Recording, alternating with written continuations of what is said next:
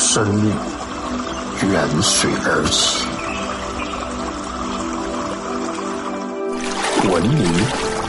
逐水而居，水自柔，以万物而不争，故坚强者莫之能胜。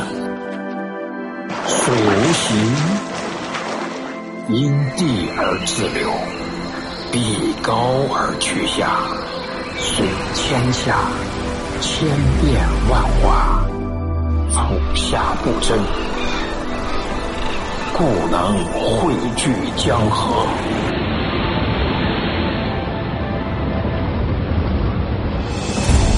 水似柔，却刚毅不摧，丁有一颗铁血胆。开启爆料生死关，水无声却奔腾不息，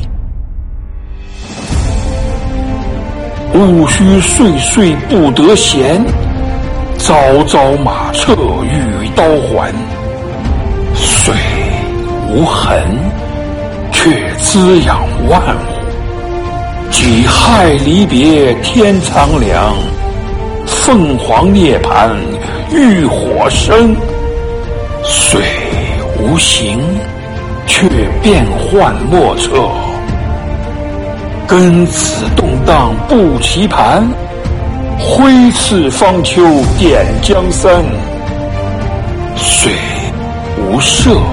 却顿息乾坤。辛丑扬帆破巨浪。千里决胜在今夕，水无傲却汇聚万象，人因破茧欲成蝶，退故知新金石开。水之形，形之气，气之意，意之道。道之新中国联邦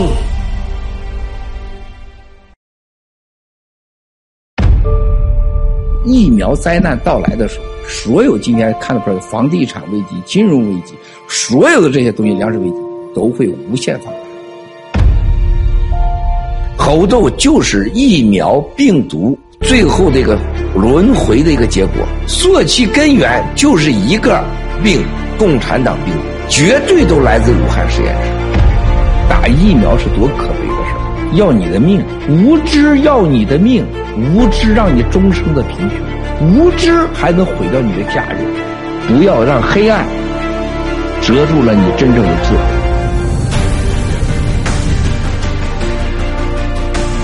还有一个他说，疫苗灾难不用担心呐，就吃青蒿素、吃维生素就没事儿啊。我们永远不会放弃拯救中国人，拯救中国女性。就像今天在乌克兰前线拯救乌克兰的母亲和孩子，是我们的首要选择。就接下来的长期股票金融市场危机，会是我们一生看到的人类游说的最惨烈的一场金融大战。你们拥有了一个人类上最最美好的无苗有币，还有躺平币，还有未来的。最好的时光，感恩万福万神吧，感恩战友。我们想要的是建设一个新的人类正道主义的新新人类，和没有共产党之后的新中国人民。这路很遥远，但是我们一定会做到。天在我们一边。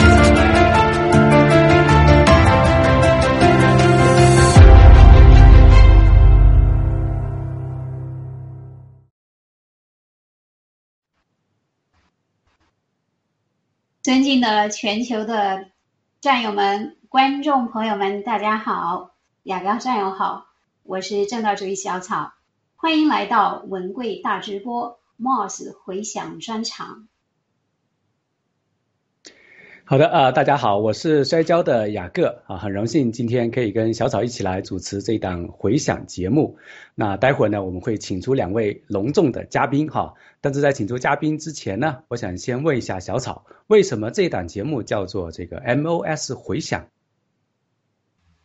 这个问题非常好。呃，其实我一开始也是也是这个得到很多咱们香草山呃背后这个节目背后许多高人啊文化人的这个指点。嗯，我们刚刚播放的这个片片头曲名叫《回响》，那么《回响》也将是这个香草山农场战友啊结合时事，以倒叙的方式去回顾。验证爆料革命的历史的一个系列节目。那今天我们就很荣幸在文贵大直播这个平台中呢播出第一期。嗯，因为这些呃这个文化人在后面呢，他就是呃说这个取名回响呢，它是出于这个三个层面的一个考虑。第一个呢，呃爆料革命，我们知道这个这五年多来，呃信息量巨大。所以这个大直播的这些信息啊，需要深思。那有心的人，他一定会去推敲、反思，啊，最终为我所用来自我提升。那就如同水中的涟漪，依靠中心的力量，自我绽放。那回响的第二层的含义是，它跟这个回向，哈，就方向的向谐音。因为爆料革命为真不破，向世界传递真相。深载推翻邪恶中共的历史使命，积善缘、修功德，并将回向给亲人、朋友和新中国联邦。对，那它的第三一层的这个理解就是“念念不忘，必有回响”。七哥一直在大直播中，在他的盖特中，呃，说的一句话，说的最多的一句话，所以只要信念一直在，总有一天会被回应。呃，其实念念不忘必有回响，它是出自李叔同《晚景集》，意思是只要信念一直在，就会有被回应的那一天。它的原句是这样写的：世界是一个回音谷，念念不忘必有回响。你大声喊唱，山谷雷鸣，音传千里，一叠一叠，一浪一浪。彼岸世界都收到了，哇！我都感觉自己像个文化人了。是啊，听您这么一讲，我都觉得自己的文化档次上升了哈。虽然咱的文化水平比那个两百斤的小学水平要高一点，但是这个实在是高。但是我们接下来要请出更有文化的、这个更有内涵跟深度的重量级嘉宾，就是我们的联盟主席和秘书长老班长和长岛哥，欢迎两位。有请。哇，欢迎老班长，欢迎长岛哥。谢谢谢谢，非常荣幸哈，跟这个香草山的战友们一起来共同来呃参加这个节目。呃，全球的战友们好，然后长岛伟哥好，呃，我们美丽的小草好，还有我们摔跤的雅哥好哈，这真的非常非常的荣幸参，这是我第三次参加香草山的节目，谢谢。好的，陈道伟哥，虽然大家都很熟悉，但是也跟大家打个招呼。好的，谢谢雅哥，谢谢小草，谢谢老班长，然后所有的全球的战友们好，今天很荣幸上的文贵文贵县大直播，然后同时也是香草山的一个专场啊。尽管我不知道这个每一次上直播都是真人真事啊，都啥问题也不知道，啥主题也不清楚，但是我们就是为真不破。呃，今天继续做这个文卫县的代理人参加节目，尽管文卫县不在。好，谢谢。谢谢导哥，然后长导哥在呃，导哥，sorry，老班长在百忙之中来参与这个节目。那今天你既然说到真人真事，那我们可能就要考一考了哈。呃，我想这个刚刚结束的新中国联邦呃建邦两周年的庆典。呃，全程总协调的伟哥和刚刚参加完庆典回到新西兰的老班长，一定都是念念不忘这其中的分分秒秒。嗯，那我们先呢，请麻烦这个导播播放一个视频，有请。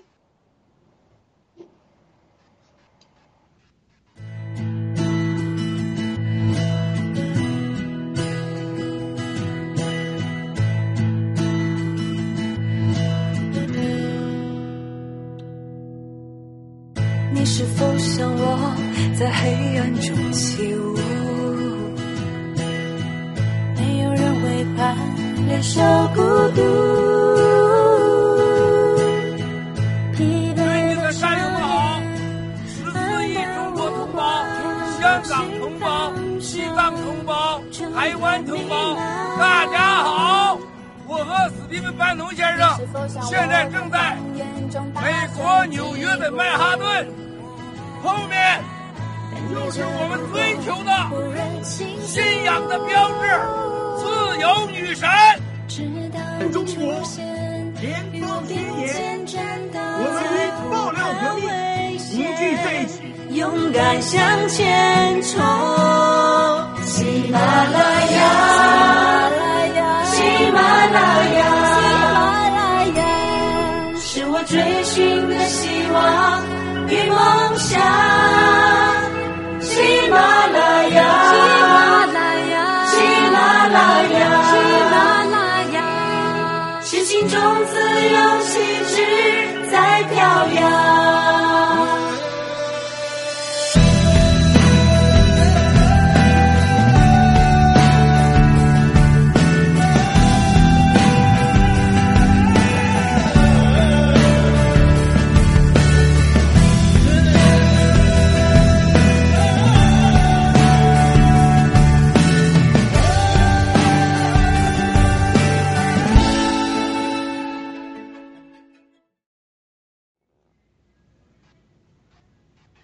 好的，谢谢导播。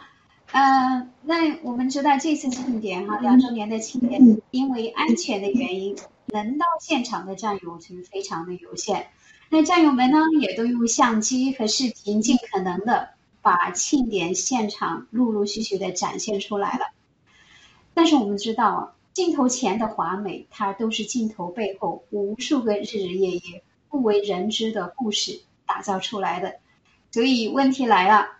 我想请问老班长，除了您呢，在这个 Liberty 游船顶上去独自敬拜自由女神像，还去为战友祈福，躲在镜头之外，然后呢，又去了十八楼吃了一整碗，吃了一整个碗那么大的七枣馒头之外，那你还有别的镜头外的故事跟战友们分享吗？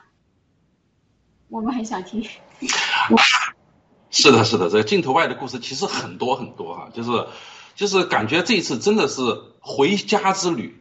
啊、上一次来美国是十年前的事情了，这真的时间太快太快了啊、而且纽约我是第一次来，而且这一次来，整个从下飞机开始就没有一点是来旅行的感觉，没有一点来拜访一个地方的感觉，就是来回家。作为联盟啊、主席，我觉得终于回到了我们该去的地方，第一次啊、见到了啊、第一眼见到的就是我们的长岛伟哥啊，这个这非常具有意义，我觉得，因为联盟这次呃我们铁血组啊、这个最早成立的时候就是我和长岛伟哥搭档，那么后来就陆陆陆续续有人啊、大家再加入了铁血组来，所以这一次给我的感受是真的可以说要有很多很多很多想跟大家分享的。那么镜头之外的，刚才你说的，真的我在那个在那个叫做 Liberty 的一个船上给为新中国联邦祈福，呃，我这个是没有录入镜头，我自己觉得真的到那一刻的感动啊、是我觉得呃发自内心为我们这个伟大的时刻，为我们这个伟大的美国，为我们伟大的这爆料革命的这些战友们啊，我觉得这个时刻。这个真的要做一个有心的祈福。那么另外呢，就是呃想分享，实际上我呃而但是我想讲的这个事情不是一个正确的事情哈。我在呃六月四号的当天，六月五号以及后面还有一天哈，我们就连基本上连续几个晚上都跟我们的战友在一起啊、这个把酒言欢，在聊天。啊，一都是到三点钟，两个三点钟，一个五点钟凌晨的啊，这个有这些呃年轻的小字辈的战友，还甚至还有包二代，还有咱我们这些这个老黄瓜，哈，这个老豆角、老黄瓜都参加了啊、那么我觉得这个这种感觉，呃，首先我觉得就是一种大家相见恨晚，就是一见如故，相见恨晚，真的是这个感觉啊。就否则的话，我们不可能再有这么多的话要说，恨这个时间不够用啊。这个这几个方面的感触真的是，呃，我觉得没有亲身经历的话，你是感受不到的。我们真的觉得时间真的是不够用。我觉得短短的几天啊，然后我还接收到菲菲的邀请，还有这个我们艾伦的邀请，还有我们的这个，因为他知道我要经过旧金山回国，回到新西兰，啊，我们还有那个德华都希望我们在旧金山能停留呃一两天，再再再继续继续的慢慢聊，我们还有很多话题没有聊完，所以我想这个我先分享这么多哈，就是说跟战友每个战友的相见那种感觉啊，我觉得是。我们想象不出来的，没有亲身经历过的人想象不出来的，啊，我先分享这么多哈，等会稍后我们再，免得我什么话痨。好的，谢谢老班长。我想那那种那种情那种呃情景是可以想象的，嗯，那我们下一个呃，这导哥导哥分享一下吧。啊，好的，是分享同一个话题是吧？就是镜头之外的嘛？是吧？这个对，可能我在现场，因为从组织到最后结束，甚至到后面收尾，把老班长送走啊，这个整个过程当中，我肯定是全部经历。那镜头之外的是远远超过镜头之内的。呃，从这个第一批战友来，从我记得是十月呃这个五月二十号那一天是第一次第一个我们上帝之手。来到纽约，正式的加入到我们直播组、技术组，到最后老班长走，当然，甚至老班长走了以后，我们整个活动也没有完全结束，因为我在等着这个从呃活动结束最后一个战友走以后的十四天，我们还要再看一下有没有战友因为来参加了庆典，回去以后有一些身体不适啊，或者是感染等等的。如果我们十四天之后完全没有没有任何症状，大家都很很健康，那我们真正才说这个庆典活动是。呃，完美的结束。那这个镜头后面呢，其实有很多，不仅仅是关于我的，还有关于我们很多战友的在现场呢。呃，我们当初的设立的原则也是一样，就是说，呃，只有参与的这个技术以及节目，还有现场的服务等等，我们都没有其他的嘉宾，都是来做事情的。呃，说白了，就是大家来不是说我们作为嘉宾来的。那后期，因为我们主考虑的这个庆典主要来自于这个法治基金、法治社会的这个支持，所以我们邀请了，呃，因这个文文先生的建议，我们邀请了呃将近二十位的大额捐款者到了现场。但是大家从镜头里面看到，实际上咱们这些大额捐款者到了现场，根本没有把自己当成嘉宾，而是都是来做事情的，直接参与了我们现场的很多的这个组织以及这个服务工作，所以。从镜头外面，可能我看到的更多的是咱们战友的一个团结，一个把自己把自己当成自己家里人，把这个纽约这边呢我们庆典的现场当成当成自己家啊，当成自己的事情去做。这些背后那涉及的肯定有很许许多多的战友，呃，但是呃，当然每一个事情，这个既然是一个团体的事情，大家也知道，这不可能永远都是和谐的，永远都是美好的，肯定也有不和谐的地方。比如说工作，我们可能有些方面做的不好。啊，当然也有一些呃战友可能在在做事情方式上面可能不是那么好，或者是言语上面，这肯定会有，我也是我们整个意料当中的。那对于这种线下活动，其实就像我们过去的呃各农场组织的游行抗议啊，包括我们这这个呃美国这边很多的线下的一些活动，就每一次线下活动实际上也是对这一个呃一个从组织到后下面这些战友们具体的行动。以及整个协调过程当中，其实也是对大家的一个考验，对组织者的一个考验，也是对参与者的一个考验，也是咱们爆料革命新中国联盟在选人用人这方面的也是一个考验。我们只有通过这些线下活动，包括这些庆典现场等等这些直播啊，呃，都在这个发掘挖掘人的过程。就像文文现在一直在直播当中在说，我们就是要寻找到好人，我们找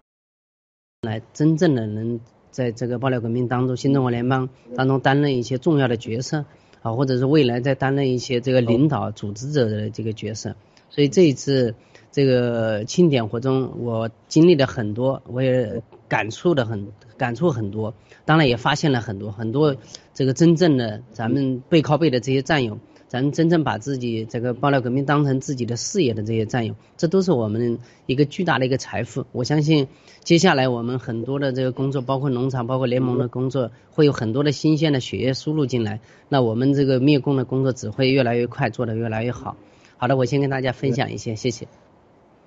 谢谢导哥，我知道这个您这就是呃，这就是总体上的一个分享。我知道雅阁它有一个呃很。很特别的、很 specific 的问题，急于想问您，雅阁您请。啊，好的，谢谢啊。呃，其实这个呢，也就是因为刚才这个老班长跟长岛哥都讲了这个一个大的图画，好氛围啊，非常的好啊，也很真实。那我想我们就通过一个具体的这个事件哈，它其实也不是一个新的事件，就是有战友检测出阳性的这个事情啊。七哥其实讲过哈，那我们今天呢不是重复的这个讲这个事情，我们是想看能不能稍微的往里面挖一挖，看看有没有一些对新中国联邦农产建设有利的这个事情。那我就想先问这个陈导哥哈，就是当时这个事件出来的时候，那你作为现场的这个指挥，你当时心里面是怎么想的呢？因为这个虽然我们事后来谈的话，好像说就是一个决定的事情，但是我想当时一定不是一个容易的决定，会涉及到方方面面，测试仪器啊、会场的安排啊、安全等等啊。那所以我想先请问一下您，您当时的内心活动是怎么样？你是怎么做出一个决定的？好的，呃，谢谢啊。这个事情我，呃，可以从本质上来说，上次我们这个尽管结束了以后，呃，文文先在直播里面给予评价，当然给予很多的这个组织或者参与者的很高的评价，但实际上，呃，文文先已经带着我们全全联盟的这些团队，尤其是参与了这次庆典活动的各个各个小组吧，已经呃进行了第一轮的总结。那后面我们可能各小组还要分头再去总结，就是这个总结会上面，其实我们基本上没有听到这个表扬的话，基本上都是批评的话。呃，就是我们实际上这个工作当中有很多不足的地方，是太多太多。就是按照这个文文县的要求，或者说按照一个国际标准来说，我们其实很多方面还是有很多空间去做的。那关于这个阳性这个问题，呃，毫无疑问就是。当时出来的结果的时候，我们不可能你还有其他的选择，只有一个选择，就是你如果测出来阳性，你只能取消这个来这个现场的一个资格。因为不仅仅我们考虑到这个战友本身的这个安全的问题，第二个就是我们更重要的是文文先要来现场，因为这次是铁的事实。尽管经过经过这个各方努力劝阻，他都选择一定要来现场，这个我们拦也拦不住了。那我们不得不去考虑，第一要素就是文文先生本身的这个安全因素，呃，第二个就是咱们也知道，就是铁的事实就是很好几位重量的嘉宾要来现场，那我们也不得不考虑。第三个就是我们现场本身有一百多个战友在现场，啊，我想对文文先生来说，他不仅是自己的安全要考虑，他也得要考虑现场的这些战友嘉宾的安全。所以对我来说，我只能只有一个选择，就是我们只要是机器测试出来的是阳性，我们必须去认可，就必须要去做这样的行行为，就是不能来现场，哪怕是百分之九十九点九这些战友是被冤枉了，那我们也只能做这样的一个选择。那我我想当时可能有一些战友是不能理解的，或者说啊不能接受的，呃，甚至说他呃很有部分的战友列出了一堆的证据，证明这个机器是有问题的。但是到今天为止，我们没有，我没有看到任何第三方出的公证证明这个机器是有问题的，或者说我们这些战友本人是没有问题的，就没有证明。那后期我们文威县第二天又冒着很大的危危险，又突破重重的阻力来到现场来给这些战友去弥补。但是我们回头看事实，文威县也没有拿到证据证明这些战友是没有问题的，是一定是这个机器是有问题的。他只是从情感上面，实在是觉得这些战友来到现场不容易，然后也确实要要给他们一些这个补偿，所以就冒着很大的风险。但事实这个风险是存在的，没有人任何人能抹杀这个风险存在这个地方，哪怕是百分之零点零一的风险。所以我当时就是这么想，就是我们不是说我当然希望所有的战友能来，而且这些战友都是我一一的去一个一个的去审核。也是希望大家能在那一时刻上来到这个庆典现场，跟大家一起来共享这个这一时刻的。我想现场的每一个战友都是一样的想，但是我们考虑风险的时候，哪怕百百分之零点零一的风险，我们不得不去考虑，不得不去去去接受这个这个处理的结果。尽管有一些战友可能不太这个满意。好的，我就先分分享这些，谢谢。谢谢导哥，那。我我我其实要我我非常理解的，因为我我我只不过其实是做科研的。当一个风险存在的时候，呃，而且它的这个造成的影响会非常大。那么在你没有排除它这个风险是一个误判的情况下，肯定就是要尊重这个当时的一个结果。那么就是把要把风险控制到最低。嗯，那我我也很好奇，那老班长当时是一种什么样的考量呢？可以问吗？啊，说实话，是的，是的，这个说实话，这个事情我是感触很多的。这里面涉及到，我觉得是这样几个：一个是信任，一个是勇气，另外一个责任。就是为什么这么讲呢？就是当有人检测出来的时候，我是很惊讶的。其实，因为在之前我知道联盟已经做了很多的防范规则，导哥这边都已经有做很详细的安排。那么当时检测到的时候，我是很震惊的。当然，我也很担心我得到。啊，而且我甚至想到了，我得到了怎么办？啊，我飞越了一万五千公里到了这个地方，如果得到的话，我都想好我准备一个什么样的发言稿给大家去讲这个事情。我一定不会去现场，一定不会去的。那么当天我们在这个就是呃庆典结束之后，我是代表着整个呃呃这个会务组以及联盟去看望这些在酒店隔离的这些战友。那个时候我看到他们的时候。我并不认为是机器出了故障，我没有任何证据证明机器出了故障。但是那个时候我又没有忍住，要跟他们拥抱。他们说不要不要抱不要抱，他们退后。我记得是文宝老奶奶，她退后说不要抱我不要抱我。但是我真的又忍不住，我就跟他们在抱在一起。呃，我在想为什么？因为我在想，因为我一天都想过我在那个时候跟他们换位置的时候，我是什么样的心情。来到这里了。然后只能隔着屏幕去看这个庆典的遗憾，但做完这些动作，跟他们其实是相处的很愉快，在一起分享了美食美酒之后，我们还意犹未尽，又继续跟另外一批战友就到了酒这房间去聊天，一直到了三点多钟。第二天其实我们又有活动，那么这里涉及到讲的这个问题，就是说文贵先生对我们是太大太多太多的信任了，而我作为跟。有可能得到战友的呃呃的这个阳性的这些战友们拥抱。第二天我又去到这个现场的时候，我其实也是很纠结的。我纠结的就是真的怕把这些带给了我们文贵先生，带给了其他的战友。这个是我今天在反省我自己有很多很多做的不对的地方。那么，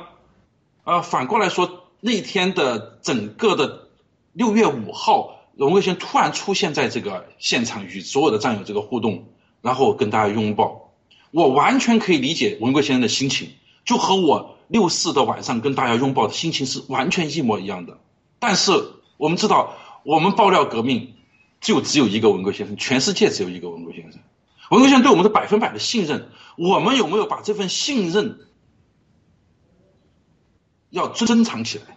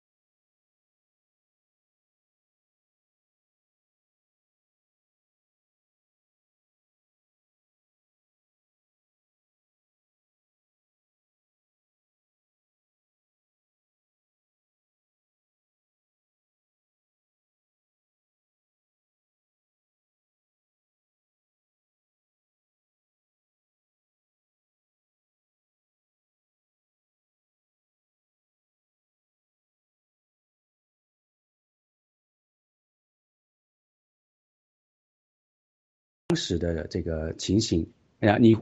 有没有什么这个不一样的想法呢？那特别是你这段时间的这个反思哈，对于新中国联邦和农场的发展有什么值得这个其他战友啊借鉴的这个地方？因为相信这个类似的活动将来会有很多很多。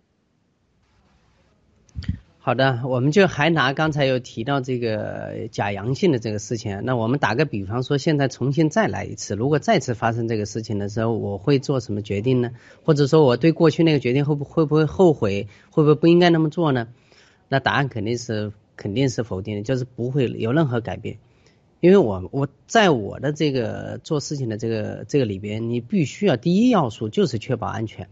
因为在现场不文文线是铁定要来的，这个我们刚才说没办法去改变他这个想法，那我们必须要保证的是第一安全，啊，我是想我是想所有的战友能来，但是对我来说肯定文文线是摆第一位的。那假设如果说我们回头看，就因为咱们来了现场，所有的人都来了现场，没有坚守这个原则，那文文线最后被被感染上了，那大家我相信现在亿万的战友都在唾弃我，为什么当初没有坚守这个原则？因为我们没有任何事实证明这个里边是没有问题的，对吧？所以我现在并不后悔说当初做这个选择，尽管后来我们想又在我不知情的情，他又突然来到现场。而那天大家知道六月五号那一天，文文宪他没有跟任何人，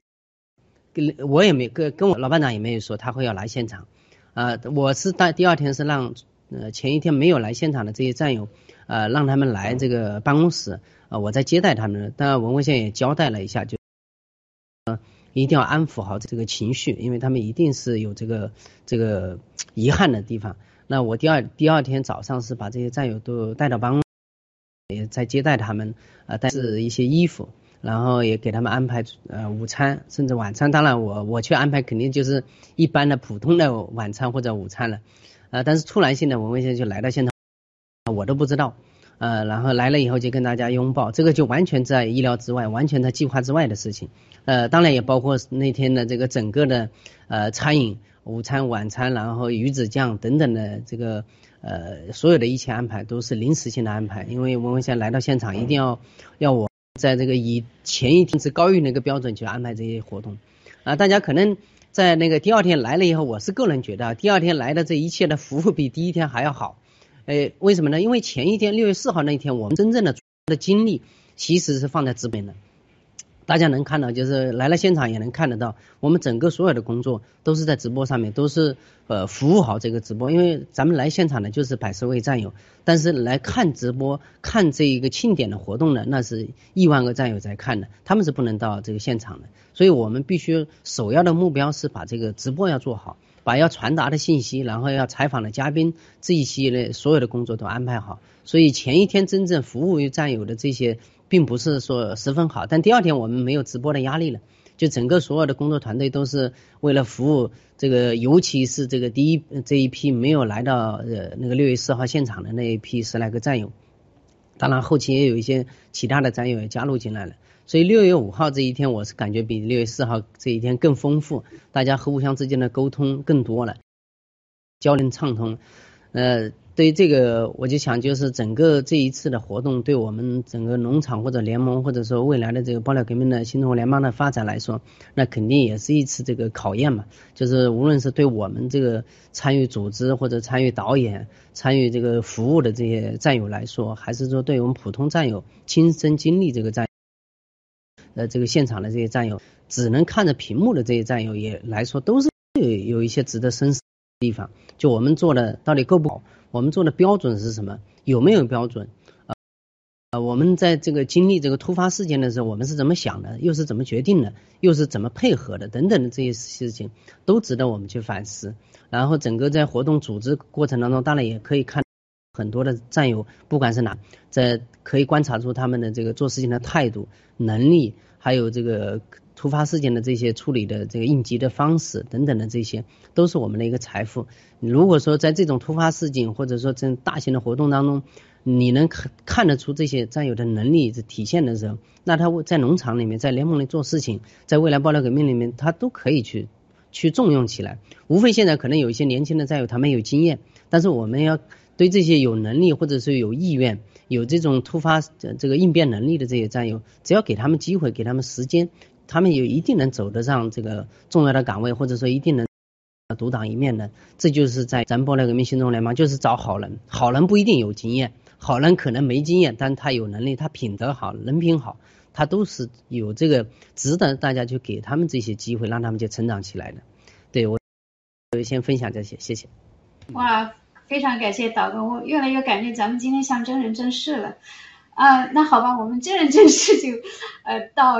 就是呃暂告一个段落。那么，嗯，还有一个问题，我我我还是试着问一下吧，你觉得可以回答就不可可以回答？哎，就是当时文贵先生说是在这个现场有来了三位非常有权力的这个大人物，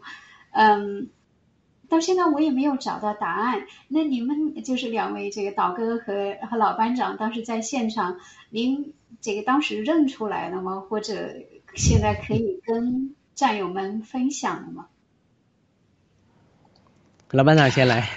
啊，问我，我真的当时没有认出来。我我在现场，我相信导哥也没，哎，只是长岛夫人可能有敏感性啊，她能认出来，她去跟其中一位这这样这个神秘人物。啊，喝了干了杯啊，喝酒，啊，实际上我觉得，呃，既然是神秘人物嘛，他必定是他是神秘的。他既然神秘了，我们真的不知道。呃，如只是后来文贵生提了一下，我们才知道大概啊，比如说有些什么样方便的人来到了。其实整个过程中，呃，我们的我的注意力也更多的是在一个直播上，一个是跟在。互动上，一个是我还得，我也分配了一点小任务，还得盯着那几个任务，所以很确确实实，我真的没有观察到啊这个神秘人物。那么这也是说明了什么呢？这个说明我本身的这个很多的经验还是不足的。以后遇到这样大场面，我会多看一看到底谁是神秘人物。谢谢。嗯，非常感谢。好的。啊，我我来说一下，就是确实当天。呃，我相信那个老班长也没有机会哦发掘这个神秘人物，因为我我们是有工作安分配的，就老班长跟卤水一直坐在最前台这边，是要跟我们直播这边要做好一个密切的沟通，以防有一些突发事件的时候，马上就能找到人去来协助这个事情。所以我相信他们没有精力去关注这些。那我对我来说，我也肯定没有。我是坐在最角落的地方，整个直播的一个协调。我出去的，我离开这个直播室的这个位置，我估计应该累计加起来不会超过五分钟，所以我根本没有可能去发现这这几位神秘人物。那我至于我文文先说的，我太太有跟其中一位有交流，我事后也问了，他也不知道是神秘人物，就以为是其中一个战友或者说一个工作人员而已。就互相之间做了几句交流，也讲了，呃，说喝了两杯酒，但实际上他也不知道，呃，只是事后说起来。呃，另外一个我要说的就是，呃，在整个，因为我相对这个老班长或者我们其他几位这个战友，呃，那个现场的战友来说，就是我跟文文贤交流或者说接触的算比较多了，就有些事情我们能问，有些事情是不能问，有些事情能说，有些事情是不能说的。比如我给大家打一个比方说。就我从来不会去问文文先生今天去哪里，是会不会来办公室，或者说什么时候等等的这些敏感的事情，我都不会去问。哪怕我哪怕是我从别的通体渠道能听到这些信息，我都不会去问，因为这些事情是不该我们去问的。那你就像现场的神秘人物，也许我们有发现这些人，我们过去没见到的，我们也不去问了。因为有些人，我们这个山西办公室或者说在纽约总部，你说牛人太多了，每天走来走去的都是牛人，我们不可能去问问他是谁，或者是问他是做什么的。所以就像这些这些这个简单的这比方，就告诉大家，就是我们其实在一个很高的位置，我们可能每天接触的都是牛人，只是我们没发觉而已。第二个就是我们爆料革命，它是有带有一些个特殊的这个特殊性，有从文文线就看到了他的这个安保。级别是有多高，那就是总统级别的这个待遇了。那有些事情我们是不能问的，哪怕我们知道这些人可能是特殊的人物，我们都不可能去问，除非有人或者文文先直接跟我们讲，主动跟我们说啊，这些人是哪里人，是什么样的背景，否则我们一般不会去问这些敏感的信息的。呃，这样主要是出于一个安全的考虑吧。对，好的，谢谢。谢谢导哥，理解理解。那杨哥，您还有关于这个环节，您还有问题吗？啊，没有，我就是听完长岛哥刚才讲的这段话之后，我就是有一个感受哈，也是呃郭先生之前提到的，就是说这个呃有一些这个中国人文化里面不好的这个方面，就是因为这个太轻啊，就会变得有点放肆啊，就是好像就变得好像有点越越越举哈，越过这个界限那长岛哥刚才分享的，我觉得对我来讲哈，就是一个很好的这个例子，就说，哎，文贵先生很爱这些战友，那我们也很爱文贵先生，我们可以很 close，我们可以很亲近，但是呢，我们不会因为这个亲近就变得犯事啊，就变得失去了界限啊。我觉得这个对我个人是非常有意义的一个提醒。嗯，小草，谢谢雅哥。其实关于您这的这个边界，在英文里面它叫 boundary。那么其实这个西方文化里面，这个 boundary 这个词是这个是大家非常看重的。我跟你再亲近是有边界的，啊，就是那我们在就是呃，无论是大小事，呃，都应该遵循这个遵守尊重这个边界。好的，那我理解到了，就是在整个这个啊庆典的过程中，呃，长岛哥和老班长啊都是在忙于。其实一方一方面，他是怎么样把这个庆典就是做好、安全的这个成功的做完，然后另外一个，其实他也是在这个过程中在寻找好人，寻找我们这个农场建设将来需要的人才。那既然我们聊到了农场和新中国联邦，我们先来观看一个视频，导播有请。美国选的自由女神，我想大家都记得，一九八九年六月四号那一场人类上前所未有的人道灾难。就是因为我们中国人民追求自由，把自由女神作为了一个标志，我们要赶出马列主义、流氓的共产党、独裁的共产党。那么，我们所有的兄弟姐妹们被他们用坦克碾碎、杀害，到今天都没有任何的真相。所以我们选择六月四号是新中国联邦的建立日，我们要永远不忘历史，我们要打造我们的英雄过去的歌声和他们的路程，走完他们没有走完的路，推翻共产党。让中国拥有一个法治、民主、自由的一个政权，一人一票选出来的，真正的让人民做权、为人民服务的政权。自由女神曾经让共产党害怕，我们今天在三十年后选择了自由女神，在作为背景来宣布新中国联邦的成立，意义深远。没有人可以阻挡中国人追求民主、法治、自由。世界人民将和我们站在一起。我们三年的爆料革命，让世界上知道共产党是人类的，是不除共产党，世界永无安平。香港、台湾，给了全世界的答案，是不折不扣的。现在的纳粹、恶魔，他不仅掠夺走了我们无数个家人的幸福、爱情、美满的生活，还将我们要解放被奴隶的十四亿中国人民。我们要摘除这个威胁世界上的定时炸弹，CCP 病毒威胁全人类的安全，这就是我们在这里的动力、原因。亲爱的兄弟姐妹们，当你们忘掉恐惧的时候，你们将拥有自由、民主。平等尊严，你们的母亲、父亲、姐妹、兄弟，你们的女儿将得到安全和保证。我们不能再过在恐惧的生活里。我们已经为此奋斗了三年之多，感谢所有的过去的和无数个爆料革命战友的帮助。没有你们，爆料革命走不到今天；没有你们，今天的爆料革命不会让我们今天站。感谢所有的亿万个战友，你们流的泪，你们流的血，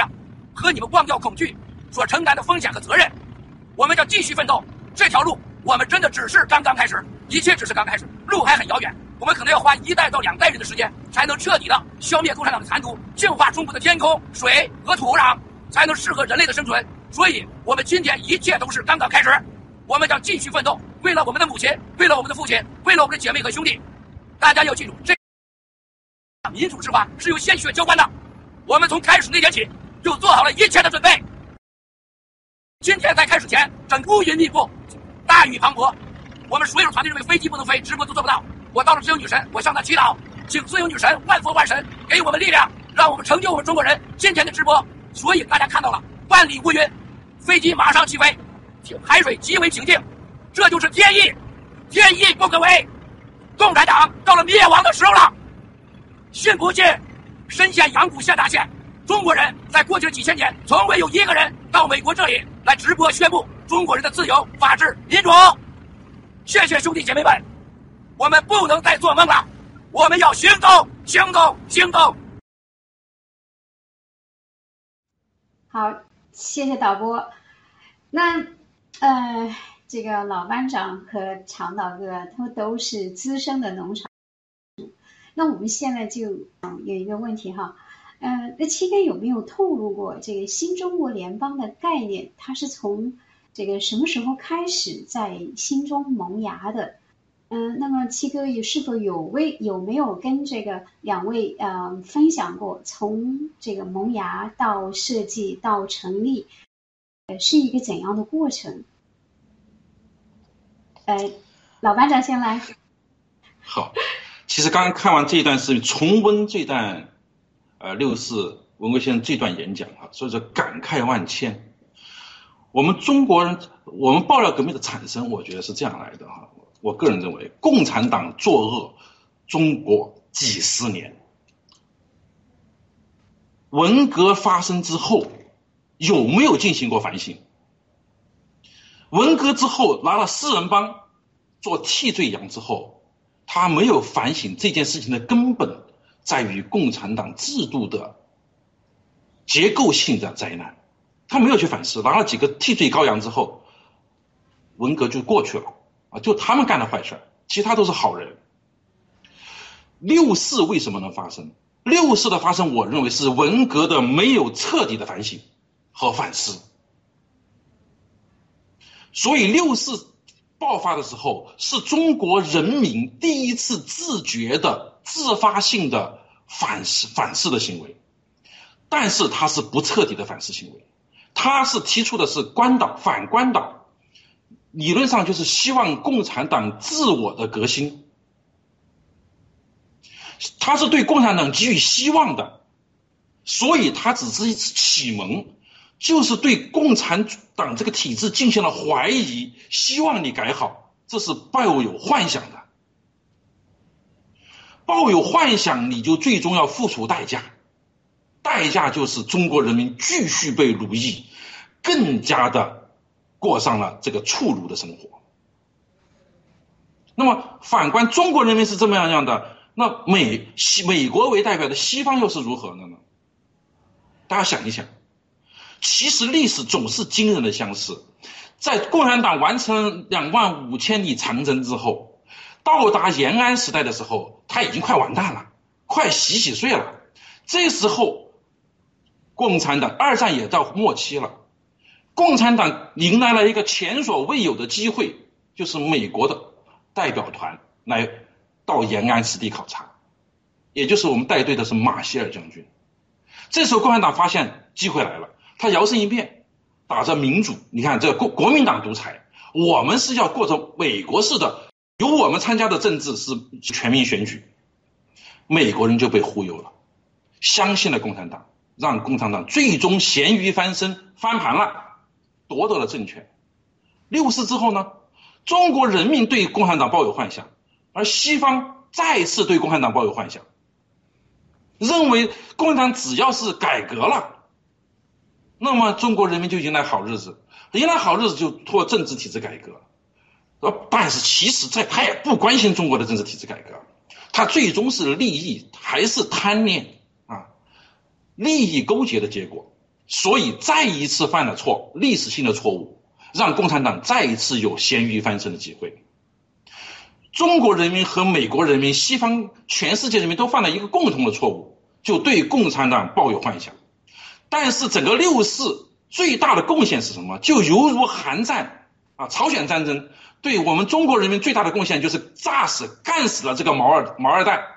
啊，使中国人民不至于达到万古不啊。不劫万万劫不复之境地，不至于走向金家王朝的境地。那么六四就催生了爆料革命的萌芽。应该说，文贵先生他尽管没有我跟我们直接分来分享这个过程，清风看守所，这不是是发生在北京中央的事情啊，不是把这个天安门广场的事情，远在河南，清风看守所，文贵文贵先生的经历。使他下定决心要干掉共产党。共产党这时候还在沉浸于他咸鱼翻身的喜悦之中，所谓改革开放的这个这个喜悦之中。没有想到就在这个时候是爆料真正萌芽。正因为天降文贵先生，我们才有了今天的爆料革命。没有爆料革命，中国人民将会是什么样的一个境况？全世界又是什么样的情况？我刚刚说了，中国人民和全世界人民对共产党、共产主义的梦想，对他所怀这不是梦想，对他的怀有的幻想，是全世界已经到了人类生存危机的境地了。如果没有爆料革命，全世界将付出怎样的代价呢？我们人类已经存在生死存亡的这这关头了，可能人类都要灭亡了。所以，爆料革命，我认为就起源于发于六四。只有六四之后，文贵生带来的爆料革命是真正告诉你，对共产党一丝幻想都不应该有。它的邪恶性是它的血液里面的，它是整个共产主义的实践是人类最大的悲剧。共产主义它就是病毒，它只是反复的变种，一次又一次来祸害人民。只要你不把它清除，世界绝对不可能有任何安宁可言。所以，这是爆料革命给我们带来的最大的意义。真正的反思是干掉共产党，不要对他有任何幻想。所以，要感谢文贵先生真正去六四。六四是我们这一代人永远绕不过去的坎，是全世界都绕不过去的坎。谢谢。谢谢，呃，老班长。其实您说的这个六四，我我当年是在，我不在北京，但是我是在所在的这个上大学的城市，我是在广场上待了应该四十多天吧。呃，四十多，每个晚上都在那里。但是我不是一个勇敢的人，因为我觉得我没有，我没有能力去改中国那个现实，所以我选择的是离开了那个国家，然后自己到到了这个西方国家来生活。呃，真的是，也如果不是这个，嗯，文贵先生站出来参与这个领发起的爆料革命，让我们有了这个。信心，然后来参与到其中，我们成为一个战士，能够推翻这个共产党。我我觉得，如果不是文贵先生，如果不是爆料革命，我不知道这个黑暗要多长，我们不知道要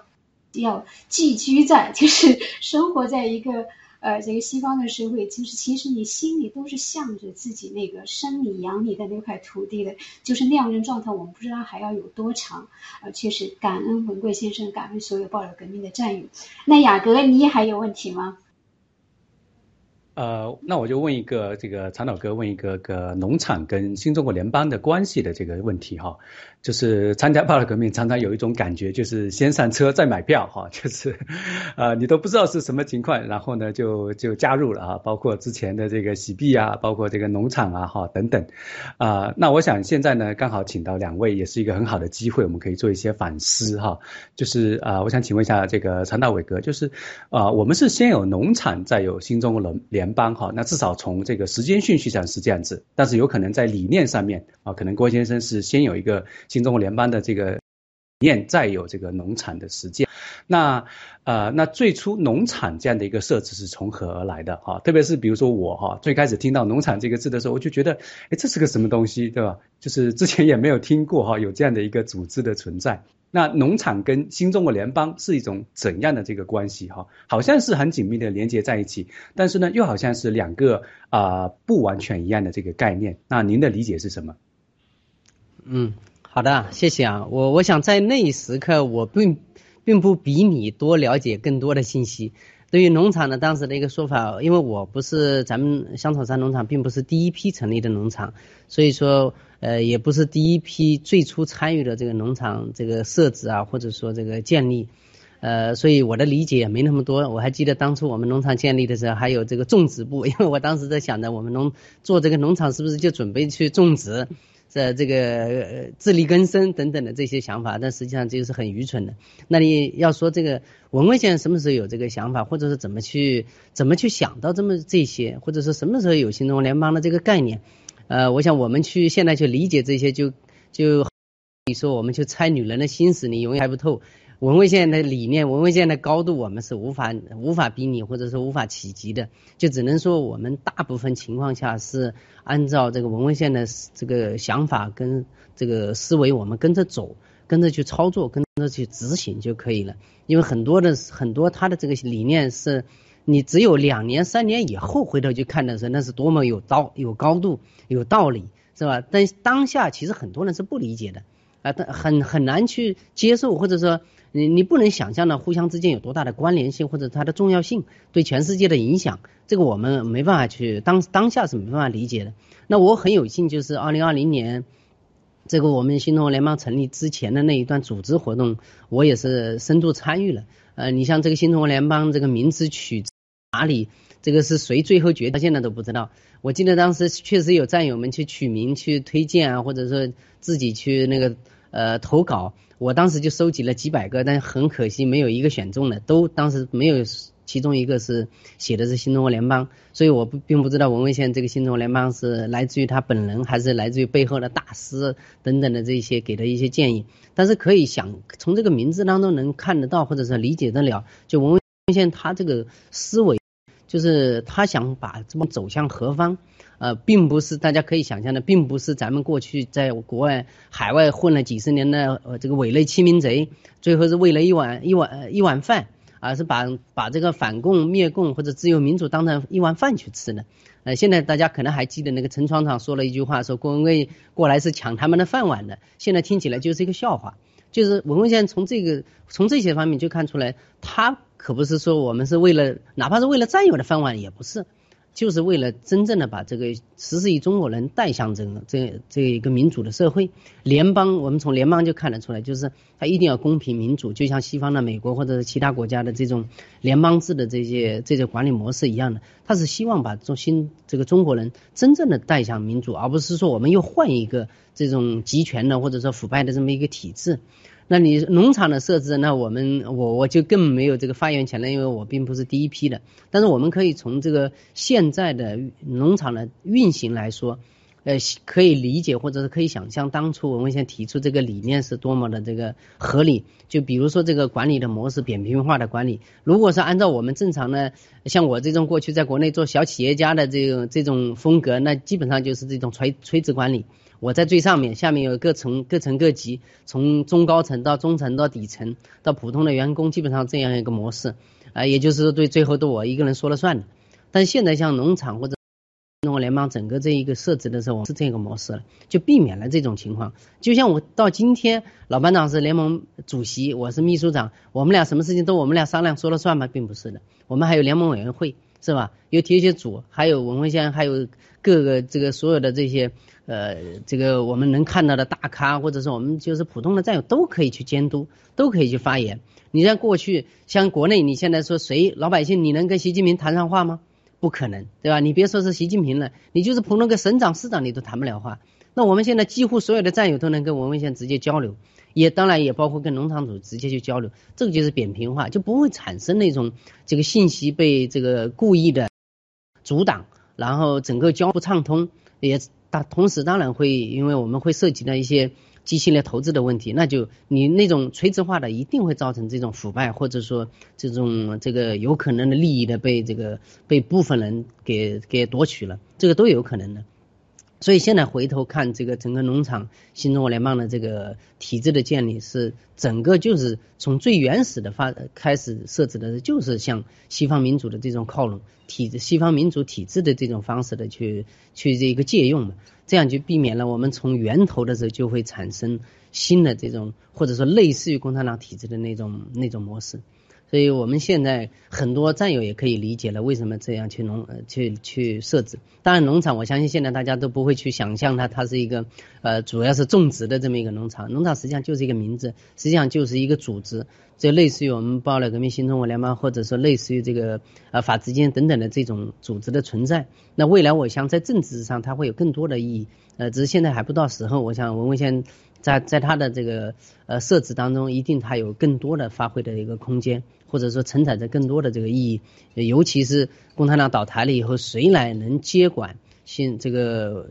这个现在的这个中国？谁来接管呃现在这个 CCP 国在海外的这些机构、这些组织呢？那只有只有新中国联邦，只有我们这些在全球各地的农场。那现在农场我们可能看到的可能是二二十几个，未来可能是。呃，两百多个都有，都是有可能的。那这些农场在海外，在各个地方，它就是承载着咱们十四亿中国人跟海外各个国家、各个组织交通的交流的这么一个渠道，这一个桥梁的作用。呃，当然也会起到这个在海外去传传递、传播我们爆料革命新中国联邦的这些信息，我们的理念，也会把海外的这些好的这些呃思想，或者说发达国家的这些技术啊等等的这些再带回到这个新中国新中国了。然后这样子才能让咱们咱们十四亿人真正的能跟全球去接轨，全全世界的这些高端精精尖的技术去搭那个这个桥梁，我们更快的能赶上西方民主国家。不仅是在民主思想上面，还有在技术上面，在理念上面，在我们的文明发展和有每个人的这种行为方式上面，我们都能赶得上来。对，好的，我就分享这些，谢谢。嗯，谢谢张老哥刚才已经提到这个，啊，张老哥刚才已经提到这个扁平化哈，其实我们很快就会来谈这个农场的架构，但是在那个之前，啊，老班长，我看你是不是有什么话要讲，在这个话题上？啊，好，我再讲讲这个农场的成立到新中国联邦还有联盟委员会，它到底是什么样一个关系啊？我在想，联文贵先最早站出来爆料革命的时候，有很多人是支很多支持者，但得有多少支持者，我们不知道，文贵先不知道多少支持者他是不清，这个是没法统计的，你知道吗？尤其在全球各地有多少支持者，当时我们必须承认有一个。就是这个九子要，现在叫九子瑶，当时沙尔这个就他这有个团队在那有有一些人，但是到底全国全世界还有多少人？我说农场成立的根本意义就在于能够聚集世界各地的啊，你有能力成立农场，这么地方已经聚了很多人。好，这一部分人不是代表全部，很多是我们的支持者，这一部分最早转出来是勇敢者，他是最坚定的支持者。当然也不排除有些坏人混进来啊，但是大部分战友都是最坚定的支持者，这就是他给了爆料革命一个基础，让文贵生了解到我们到底在世界各地能形成什么样的一股力量，这是非常重要的。那么农场联盟成立起来，因为有了若干农场之后成立了联盟，成立联盟之后，只有我和长岛可能很非常非常那个了解个中的感受。因为过去刚才长岛谈到了扁平化管理，过去大家想过没有，在没有农场联盟之前，文贵生然后就是就是九子窑这边，九子窑就产生了，那是一个阶段性的一个过程。我们每个人必须知道你是谁，你从哪里来，你是谁。九子窑不知道自己是谁，他就垄断，他认为他可以垄断爆料革命资源的时候，他与农场联盟的冲突是必然会发生的，他一定会发生的。这就是就只要最终爆盘爆这个叫叫叫做爆出来的这个是是根本的原因，是因为有农场联盟，他不能再垄断了，他实际上就不可能垄断。一样的，农场联盟，全球农农场联盟是干什么的？连农场联盟我们成立之后，立刻从九子窑这边没有了，我们农场联盟如果就是我和长岛说话算的话，他一样是邪恶的，他一样应该被被干掉。所以我们最早推出的政策之一就是举。就是投诉机制，就让每个战友都能够举报投诉你的农场管理不善的地方，打压战友的地方。这块工作当时推出来的时候，厂长应该清楚，我们遭到一片骂声，都在反对我们。为什么要找人举报我们自己呢？你不是吃饱了撑着了吗？当然，他举报的人他也会举报厂长，也会举报我呀。那你就做好，他就是一面镜子，为什么不可以呢？啊，所幸的是后来我们推讲推广下来。确实起到了良好的作用，但是我们必须承认，直到今天为止，依然有农场是强烈的打压战友向联盟会汇报工作的，强烈打压占友去联盟投诉工作的，动辄就以剥夺你的这个呃投资投资利益啊，取消你的币，拉进黑名单，踢出农场相威胁。我从现在开始，我们爆料革命是中新中国联邦已经。两周年了，我们不可能再以这样的形式让他们还存在。任何农场只要这样去打压占有的，我觉得他就是碰了红线。占有转移农场，占有自由有举报你们任何不合理的情况的这种权利，这是占有个基本权利，这是新中国联邦人最基础的。如果连这个权利都没有，你和共产党有什么区别？所以。任何农场打压战友的这个权利的时候，对战友进行恐吓的时候，他就踩了红线。这样的农场主是应该要被取消掉的。这样的农场甚至它应不应该，也是要考量的。我们就要越来越透明化，自己报被所有战友、全球战友的监督的过，这种才可能是我们健康的成长、健康的发展。在这次在马蒂卡前线的过程中，在六四这个筹备的过程中，我们大量的有能力的战友涌现出来了。我们将来要让更多的人成立新的农场，让更多人加入的铁血组里。铁血组必须铁血，而联盟必须团结。我们还有联联盟，现在依然有二十几个农场，大家记住，就二十几个农场都不能团结在一起，还在线下自己拉关系，还还在这个对说一些对联盟不利的话。那么，而且关键是它是立造的捏造的事实，这事是不能容忍的，这就是红线。我们今天为止一定要加强整个联盟的建设，借着这个机会，我再那么我把这个这些。我我我没有超时，我超时你可以打断我，话多一点哈。新中国联盟与我们联盟关系，联全球农场联盟的关系是什么？我觉得喜马拉雅联盟会长期存在。新中国联邦，我们现在是一个立了立了一个它的规则，就是宪宪章在那里放着啊。我们当然要代替中国共产党，在中国这块大地上啊，成立新中国联邦。我们喜马拉雅联盟是这个机是这个新中国联邦的监督者，我们要监督他按照这个新中国联邦的宪章去执行，否则我们一样会反他的。如果他走向了邪恶，我们一样像反共产党一样反他的。所以，全球各地的农场也会长期存在下去，它是无影之国、无界之国。它一定会长期存在下去，这就是我心中理理解的，未必是正确的，但是在现阶现阶段，我认为就是这样一个状况。好，谢谢。谢谢老班长，真不愧是最可爱的人之一。那个，那我们呃，就是其实您刚才提的这个，已经已经就是好像知道我和雅各下面要问的问题，你都你们两个都是迫不及待的就已经开始在。它就是触及到了，那也说明这个问题其实就是我们上下那个战友和呃农场联盟以及这个农场主其实想的都差不多，都都想到一块去，这些问题呢都是非常的关键，因为毕竟大部分战友他加入农场，他就关心这个农场的架构啊、运行啊这些问题，而且我想现在应该还有许许多多人他是在观望的。他想了解清楚这个农场的结构之后，他的再来做决定，我该不该加入？我加入农场到底，诶有什么好处？或者我能为农场做什么？所以呢，我们就进到下一个环节。那我们有请导播，呃，播放一个视频，然后我们再回来。特别重要的是，我要给大家提起来，为什么全球有那么多农场啊？而且我们鼓励各农场主啊自由的发展。就新中国联邦的农场制度啊，很多人没搞明白咋回事儿。就当初啊，当我推出农场制度的时候，我记得特别有意思啊。这个人已经被抓了，原财政部的一个副局级的官员，是位女士，所以他就给我提出：七哥，你这个农场这过去太 low 了，什么你要根据这个英式的所谓的大英帝国当年的是全球框架机构是吧？然后呢有宗教组织，要然后有形象代表，然后有分权制度啊。也有人给国内的体制内的战友给我建议，也有这些，跟他一样。在这种情况下呢，我为什么一直坚持？咱只有两层，全全球的新中国联邦直接到农场，啊，我们未来。所有的战友会看到，新中国联邦在全球的是一个平行的体制，不是垂直的体制。一个垂直的体制必然生产腐败和官僚，啊，一定会是低效，而且产生的后果是不可控制的。所以我说，农场制度的设计，我们来源于哪里？看看中国最早的书，最大就结社文化，啊，结社文化基本上都点到点，我们今天都做到了。跟认识所有的这些农场主的时候，你就是有个个性选择，方便选择。还有各农场主要要要兑现的是什么？就是你的能力嘛，沟通能力。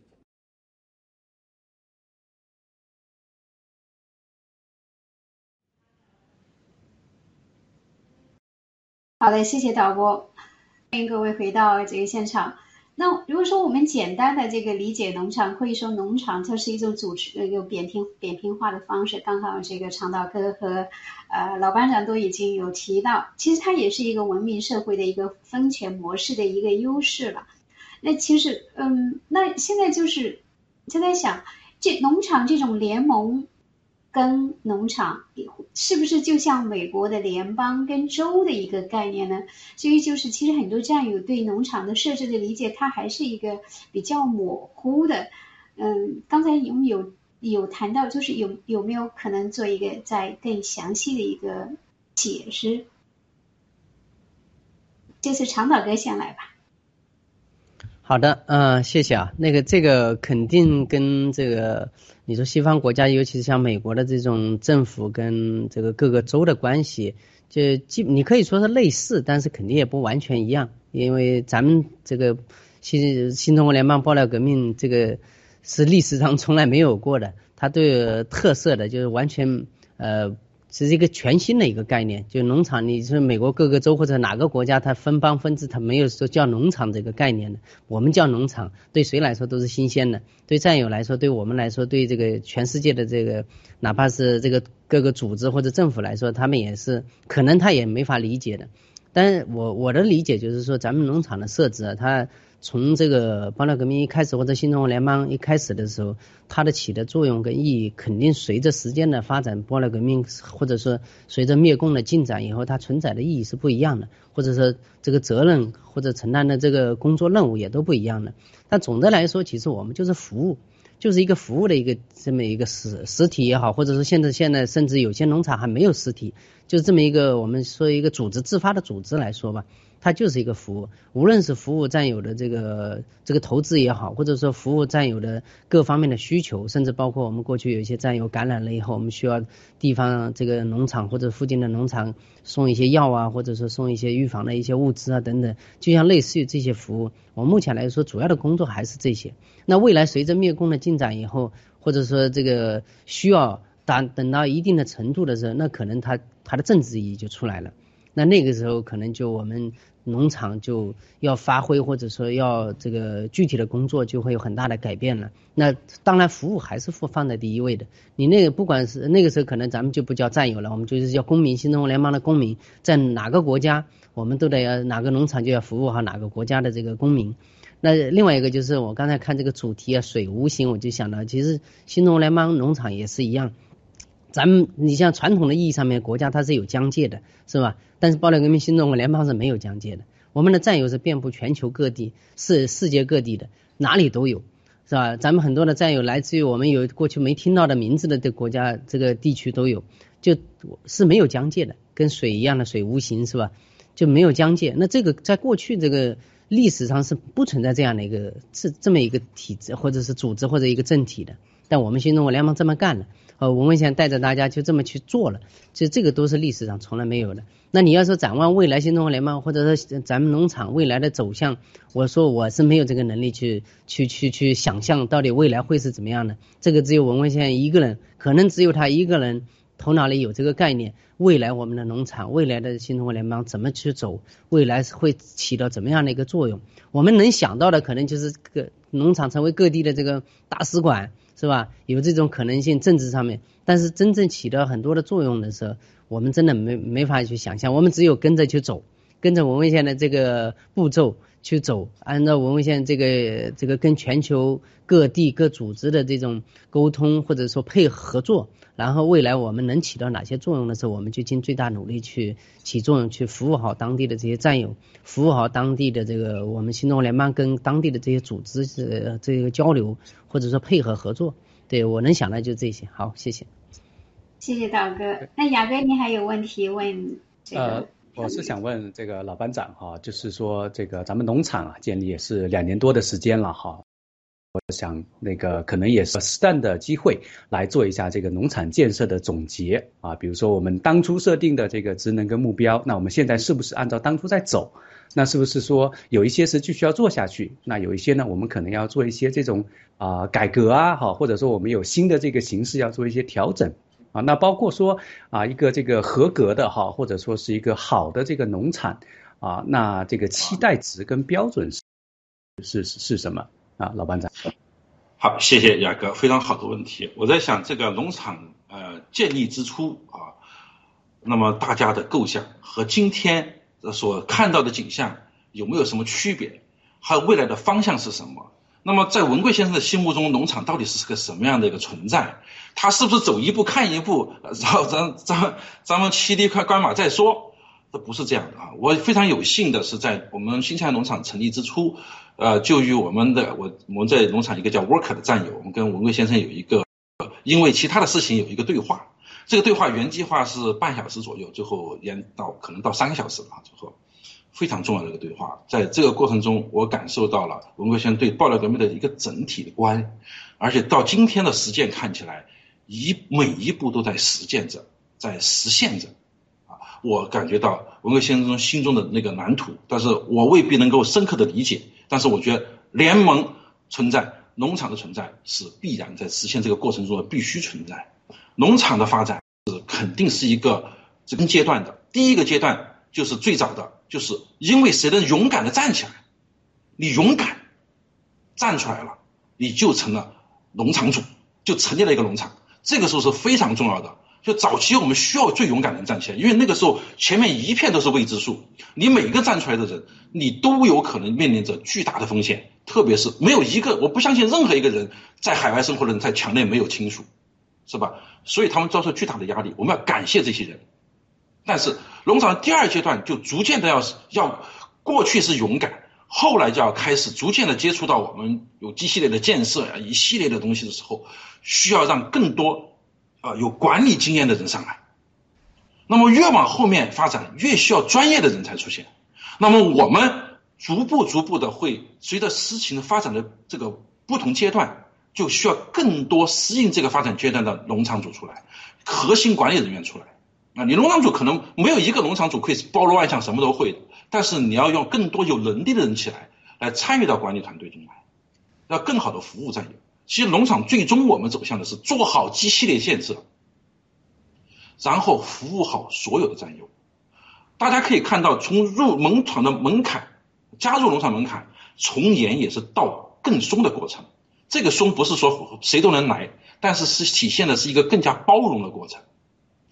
爆料革命越接近成功，新中国联邦最终取得胜利的时候，其实我们是迎来十四亿人的一个国家啊！你想一想，你能不包容吗？你能把坏蛋都给赶出去吗？你就得允许有一半人不喜欢我们，甚至一半多人不喜欢我们也很正常的。所以每个农场在这个实践过程中，就是要不断的农场开始实践，我们是要为新中国联邦培养人。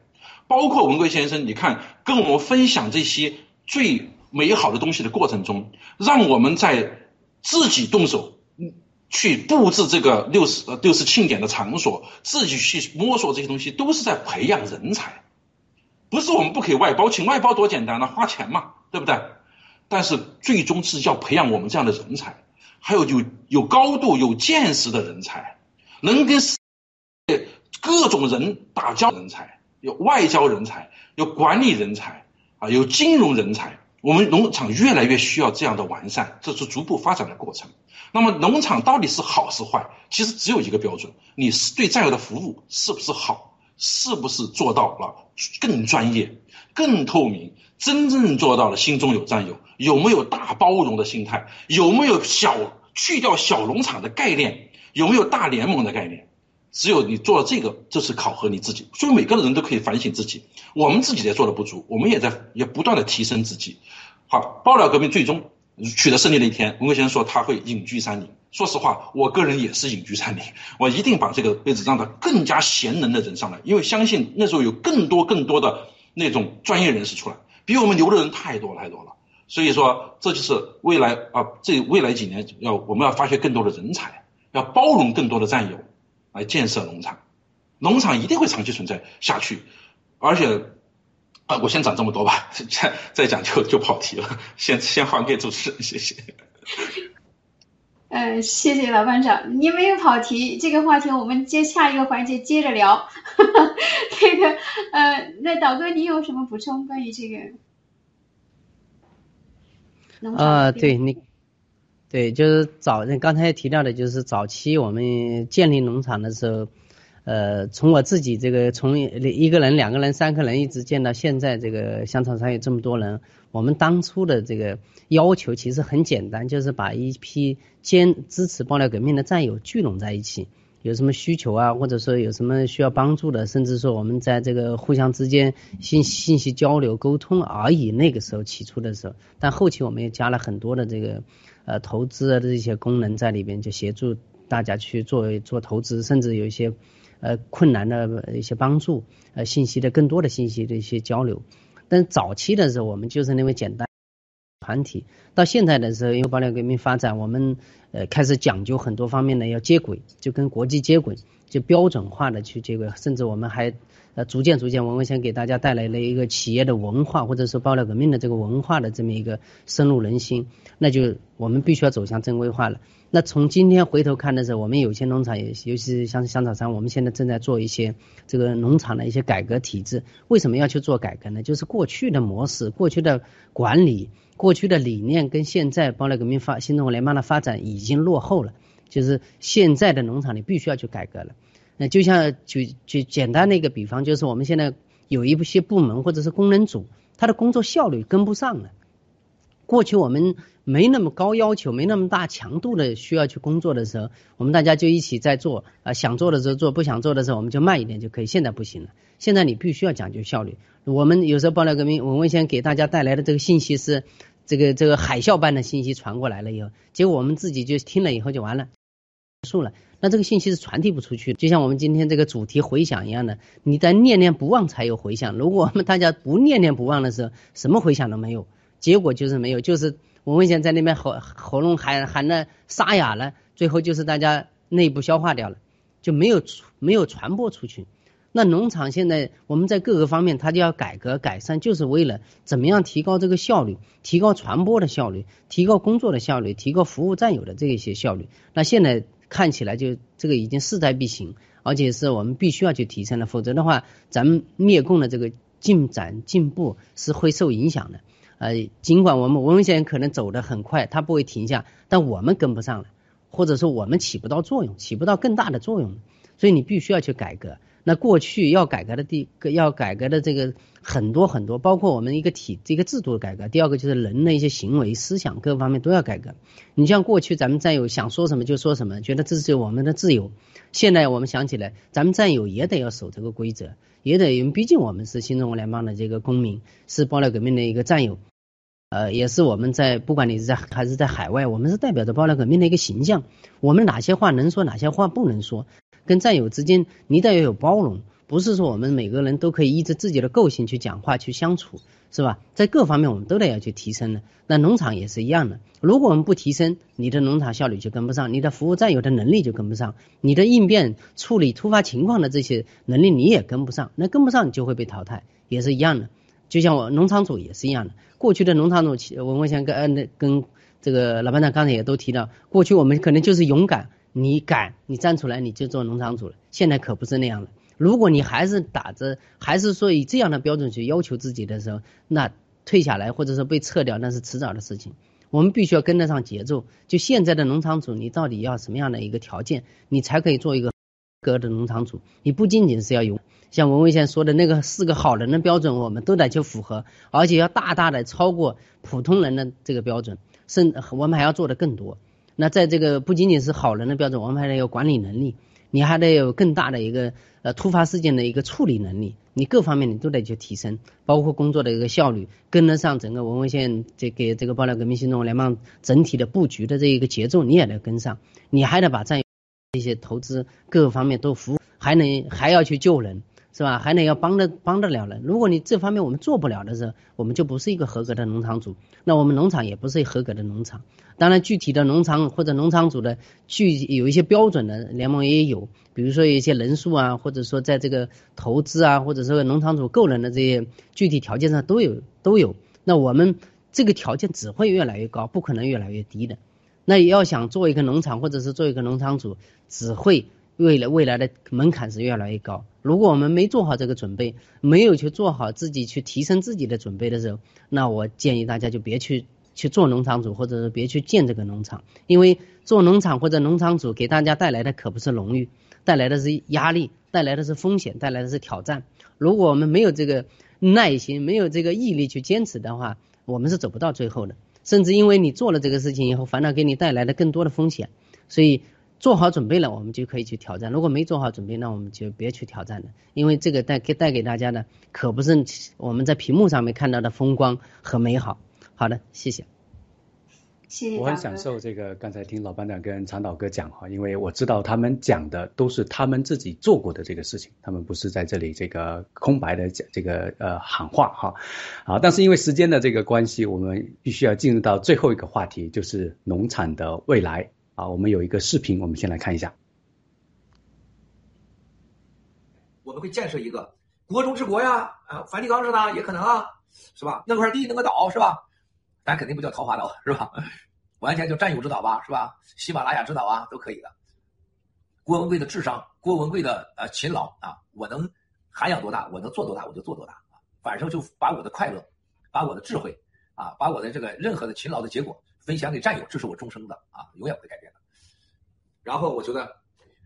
共产党中国这些年最可怕的就是没有监督，外界不知道真相。喜马拉雅啊，海外农场，喜马拉雅，我们未来的所有的啊，包括法治基金法治社会和战友们。海外所有的战友的咱们的这些平台们，啊，就是最大起到一个监督的作用，绝不能让没有共产党的新中国再来个比共产党还坏的流氓啊！不管他有多好，他都应该啊接受世界的监督，啊，最后一个底线就是我们喜马拉雅革命的战友们，绝不能再让第二个共产党混这七十年啊，照妖怪！前三十五年，全西方社会全八九之前全希望中国共产党呃富裕起来搞民主之路呢，八九之后觉得共产党给他个机会，大不了就会改。这两个所谓的三十五年、七十年。把中国蹂躏了七十年，把整个十四亿同胞、全中国人几代人、几十亿、五六十亿人变成了奴隶，啊，变成了让我们过得猪狗不如的一帮奴隶，没有监督，啊，没有真相，中国只有一未来，就是一人一票选出的政府和中国一人一票投出的宪法，然后独立的媒体、独立的法治和信仰的自由，信仰是救人心，啊，独立的法治是让你有道德，啊，这个独立的媒体要接受监督。啊，你这还得让世界相信你，你才能跟世界上合作，这是个起码的必然。啊，这还用说吗？权力啊，绝对不能私有化，私有财产绝对不能公有化和被家族化，私人财产绝对神圣不可侵犯。啊，肩负人权，每个人都享受啊，这个上天赋予的人的尊严和自由和安全，这是起码一个人类社会现在基本有的东西。这就是我们要捍卫的，我们要追求的。但是我们绝对不参与政治啊，更不会谋求在那里那块什么利益啊，这绝对不会的。我们我们我们在这里，这个用事实证明，想挣多少钱挣多少钱，啊，想挣多少钱挣多少钱。再过个两三年，你看我们一万亿的企业，那都是谦虚的说，谦虚的说啊。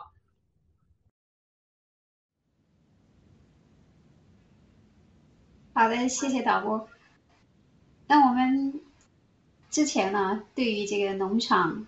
呃的过去和现在做了一个简单的回顾和分析，那展望一下未来吧，未来吧，那个农场嗯就是在灭共以后，那么它的职能是否就就首先这个灭共以后，这个农场会一直存在下去吗？呃，刚才老班说稍微谈到了一点，呃，然后呢，它的职能会不会发生一些变化转型啊？呃，然后，那么在将来灭共以后，这个农场跟联邦的关关系，嗯，又会是一个什么样的状况？我那个老老班长，您先来。好的，其实刚才有人谈到这个，涉及到这个话题了，一定会存在，一定产啊，我认为一直永远永远的存在下去啊，这第一个。第二个，他干什么呢？他跟新中国联邦什么关系？首先，我们可能，我们可能也是新中国联邦人，但你可可能像长岛，他可能还是也是美国人，我可能还也同时是新西兰人。我相信新中国联邦一定是可以接受多国国籍的啊，这个我我是相信的啊，所以这个没有问题。农场存在的干什么？我们不参与。我们像刚才视频讲的非常清楚，我们不参与这个政治。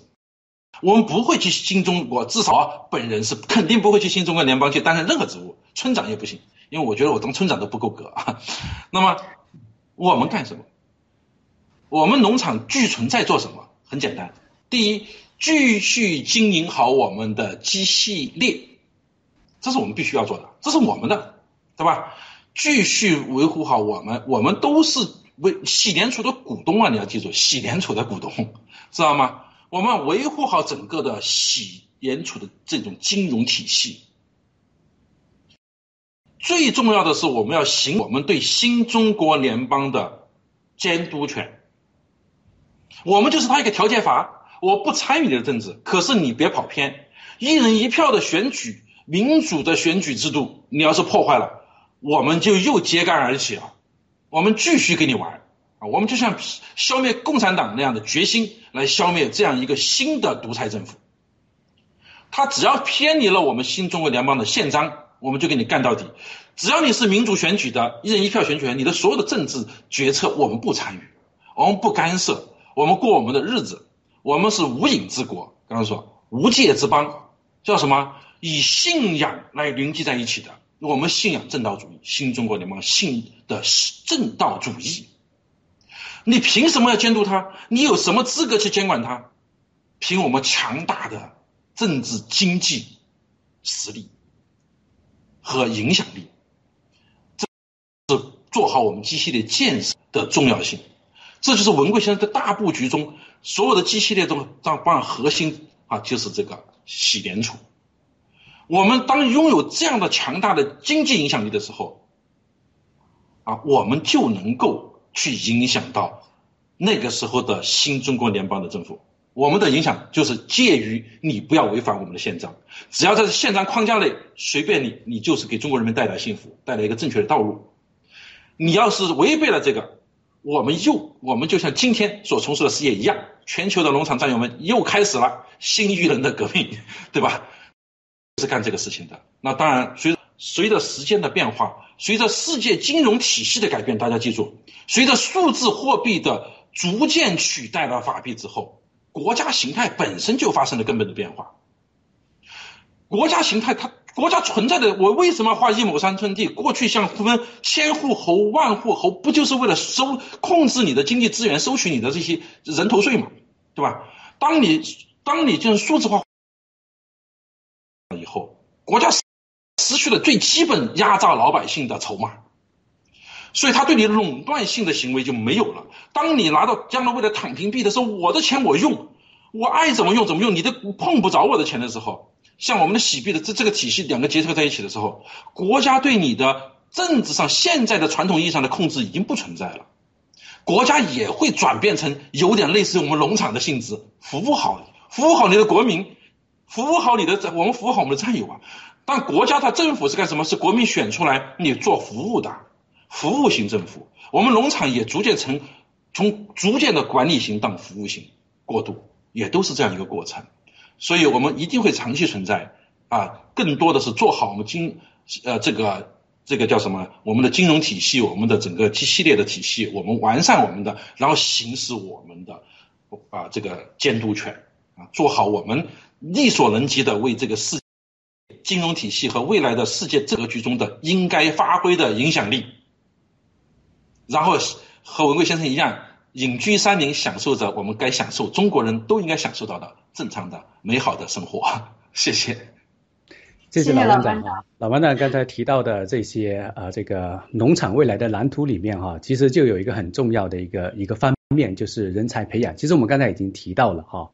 那啊，我就想请问一下这个长岛哥哈，因为在这种啊垂直的这样的一个结构当中啊，其实我觉得对人才的这个挖掘和培养是不利的，因为在这个垂直的体系里面啊，你只要去讨好你的这个上一级，你就可以得到所谓的这个平步青云哈。那现在我们刚才其实前几个环节谈到的这个农场包括联盟，它的结构是扁平化的哈。那这种扁平化的结构，我觉得是维持的。那这种扁化的结构对于挖掘和培养人才，新中国联邦需要的人才，你觉得有什么样的影响吗？好的，嗯，刚才我先讲一讲一点感受，就是看了文文先这个视频啊，我每次看文文先过去的视频的时候，我都第一去看一个什么呢？看文文先生的头发，就每一次我看他什么什么阶段的时候，哪一年哪一时刻的时候，他的白头发又多了还是少了？是是越早的时候，就他会有个时间的对比，那你就知道这个文文先给这个爆料革命新中国联邦付出了多少的这个心血在这里边。所以我是我第一看文文先过去的视频，我就先看他头发那个时候有多少白的，那个时候有多少黑的。那再讲到这个整。呃，这个农场刚才扁平化呢，这个毫无疑问呢，就是在用西方的这个过去几百年的经历下来，就这个体制肯定是相对来说是公平的，是民主的，或者说是这个更有更少的这种腐败的这个发生。当然也会影响到人才的这个选用。你就像雅哥刚才说的，你这个垂直体系，你有时候你你根本接触不了跟你跨级的人。你有能力，你也发现不了。如果有人挡在中间来阻挡你，或者说把你这个人才能给掩盖的时候，那上面更更高层级的人是发现不了的。但我们今天用今天沿用了这个扁平化管理的人，这这个方面就可以很大程度去改善。当然也不能百分之百的保证。我们现在还有很多有能力的人也还没有站出来，有的有的情况是自己不愿意站出来，有时候可能就是农场或者说某些人就刻意的去隐瞒或者说阻碍这些有能力的人给站出来。这个当然很少，我相信绝大部分在有能力愿意站出来的，大家都是可以去站出来。因为我们现在包括农场，包括联盟，它是有很多机会去给大家去发挥的。不管你是哪方面的人，这个专才人才，我们现在接下来联盟还会有出一个这么一个统计啊，就是未来我们各农场或者所有的战友，你有哪些专项的能力，或者哪些方面有特长的，我相信只要但凡是战友有特长的，我们新中国联邦未来都需要，只是。是不是到时候我们未来不长的时间内有可能会需要？哪怕你可能是军事的，哪怕你是这个在这个像我们有一个战友，就是过去是搞这个战斗机的。那过去大家直播里面也听到七哥这个有这个计划，咱们新中国联盟也得要有自己的这个飞行员、飞战斗机。那这些都是我们需要的人才，只是现在还不到时候。那我想其他各方面的有能力的人、有才能的人有很多，只是现在用不上，或者说我们还没发现。那现在我们就必须要到这个时刻，到这个时候就去挖掘更多的人才，因为现在灭共，大家也能看得到、感受得到的。现在这个形势，就共产党倒台，那是有可能分分钟的发生的事情，也许可能几个月的事情。那倒台了以后，未来新中国联邦怎么去、怎么去参与的这个新中国、新中国的这个建设呢？它是需要人的，不是说咱们几个人，或者说现有的几个农场主。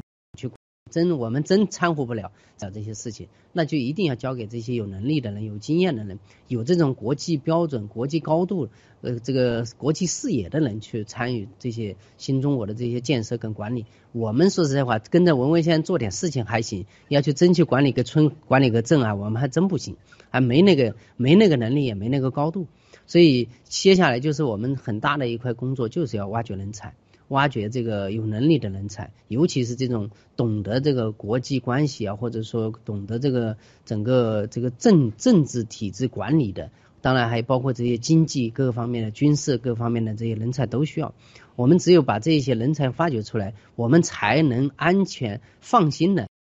去把整个这个新中新中国去管理，去交交给这个这么一批有能力的人，尤其是新生代有一些年轻人。啊，另外一个就是我在想这个。看主题里面有个农场的未来，呃，文文先当时讲这个农场的建立啊，就是呃参考过去的这个结社文化。那实际上就是我们如果说我们没有这个农场，没有新中国联邦在的时候，我们就是松散的一个组织，一伙人而已。但现在有农场，有这个新中国联邦，我们就是一个合理合法，是吧？在全全世界各地，我们都会被承认的这么一个组织在。那一个一个一个相当于一个社团或者社群在。大家都会认可，未来我相信更多的会去认可。那我们不参与新中国的这里的时候，我们是什么人呢？我就我想大家在庆典上看到这个摩根先生、摩根家族的存在，他可不是天天在镜头前面露脸的人，但是他的影响力是无人比比你比你的，对吧？那我想我能想象，我们未来这些人。是是什么样的人？我们不就是新中国的这个类似于摩根家族和摩根先生这样一些群体的这样一些人存在吗？我们是沼泽地，是吧？我们成了沼泽地。未来文文先生隐居山林的时候，定期召集我们一起去交流沟通，或者说有一些信息分享的时候，那不就是这样的一个情况吗？你像现在的 G Club 会员，未来还不是一样的吗？有 G Club 在，有 G Club 的会员在，我们都是会员，我们。可以定期的就相聚，不管是整体的、全体的相聚，还是说地区性的聚会，那都是类似于现在的这个，是吧？那个沼泽地聚会，或者说这个达沃斯，或者说类似于这种各种经济史、经济的这个团体的一个聚会，我们那个时候就是其中的那么一个那么一个角色。那未来大家在这个信息共享的时候，我们就不会对像类似于今天的一些信息这一些发生，我们不会去感觉那么奇怪。比如说，我们今天对现在世界的这个发生的事情，像昨天有这个川普女儿说反水啦，说这个呃这个数字货币在德州什么造长安又来了，就我们不会对这些事情感觉到很惊讶、很震惊。因为过去我们经历了五年下来，文文先给我们带我们已经到了一定的高度。我们知道这些事情，第一，我们不会掺和的别人国家的政治；第二个，他们这些现象的发生并不会改变本质，就是共产党你一定会被灭，你这个币安或者赵长鹏你一定会一定会会被抓或者一定会被消灭，是吧？或者是还有一个，我们始终认为这个这个川普二零二零二零二四他会不会这些现象不会改变那些本质？我们今天可能并不一定能理解，但未来我相信有这个大家在一起群体有 G Club 会员在一起一起跟着文文先去经常交流的时候，我们就会发发现，我们在在沼泽地这个位置的时候，我们就可能会参与其中，有一些事情我们也了解，也知道怎么去发生的了。所以我相信未来的农场新中国联邦的发展，或者说未来是非常可期的，非常值得期待的，也是非常非常乐观的去给咱们自己或者说给自己的这个战友，给最初的参加农场或者新中国联邦的这些战友带来很多的这个无论信息还是经济利益等等方面的，都会有很大的获得的。好的，谢谢。谢谢导哥。那雅哥，你还有问题吗？呃，我其实还有最后一个问题哈，因为我们时间也差不多快到十一点了哈。那最后一个问题，因为我们刚才谈到人才嘛，人才其实是要德才兼备的哈。那刚才谈的比较多的是在这个才这一块哈。那在德这一块呢，我想也稍微请老班长跟常老哥来谈一谈啊。那我想先这个话题先从常老哥这边切入哈。那等一下这个啊，那这边再补充，就说啊，这个郭先生谈到的好人的四个品质里面有一个就是勇敢。啊，那我觉得勇敢的有很多种。那你比如说你在这个战场上冲锋陷阵，那个是勇敢啊。但是呢，啊，这个面对这种不公平的事情啊，你勇敢的站出来发声，来维护，包括这个你自己的这个团队里面，我觉得那个也是勇敢。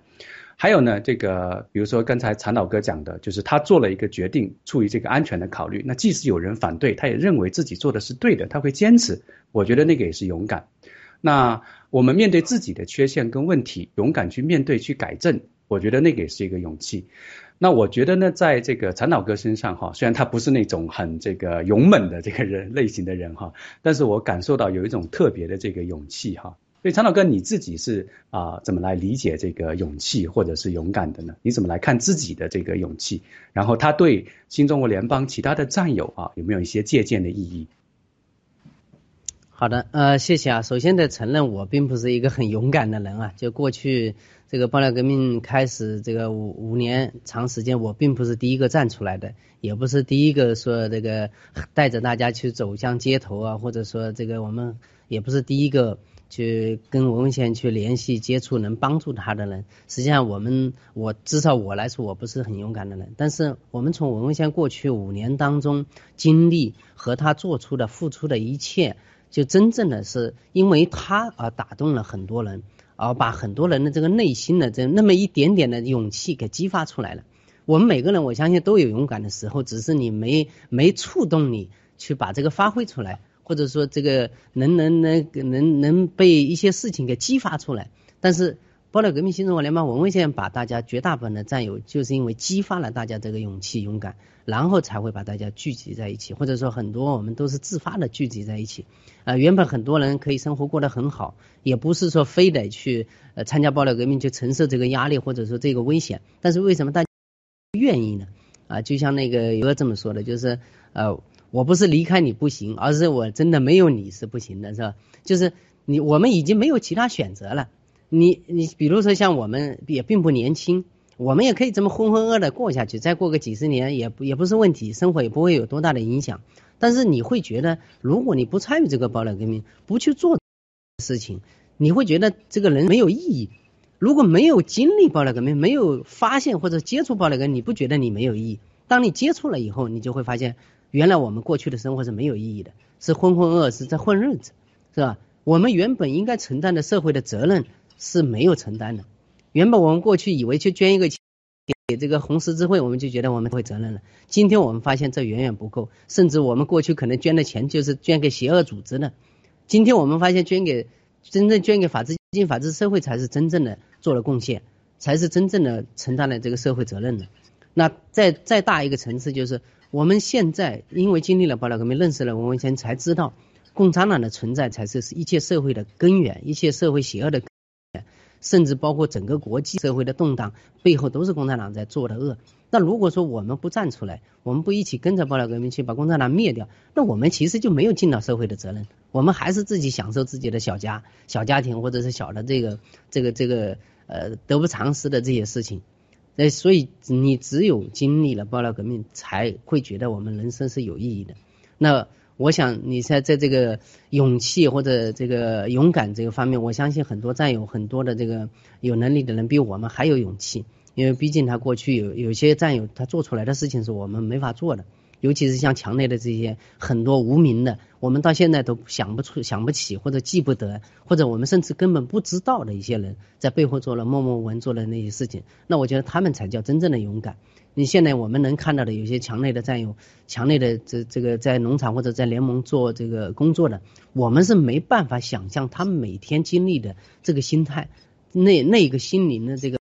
被被这个。在那以下巨大的压力或者是恐惧之下，就在做这些事情。我们我今天在这个地方，我没有任何的压迫感，没有任何的担心，说我今天讲的话骂了共产党，有可能会被抓走。但是在国内的战友可不是这样的。那你这些人的勇敢是有多大呢？我们是我没办法用这个量来考量的。那更别说这个过去文文县这个他给他跟他呃起这个。呃，一些提报来源啊，或者说提供一些这个有价值的信息来的这些人，他们冒着巨大的多大的危险啊！然后你还要再比较一下，他们不参与这个，他们的获得是多少？他们的利益本来的利益有多少？但是就因为参参与了以后，他们失去了多少？我们是没办法比的。所以要说勇敢，我们属于勇敢，那那绝对是绝对是不够的。呃，真正的这些那些人才叫勇敢，那些战友才叫勇敢。我们只有说在这条路上不断的再去加强，再去再去修行嘛，让自己真正成为那个好人的一部分。尽管很难，但是我们继续去努力。我相信越来越多的战友也是这么想的，也是这么做的。要不然我们坚持不了今坚持到今天。你过去爆料革命受这个。我们说很难，或者很多战友呢，文文先生比我们难的多得多。但是我没有看到他就退缩，没有看到他说因为某一件事情，说某一个发生一个这个对他不利的案子等等的事情，会选择去放弃，没有。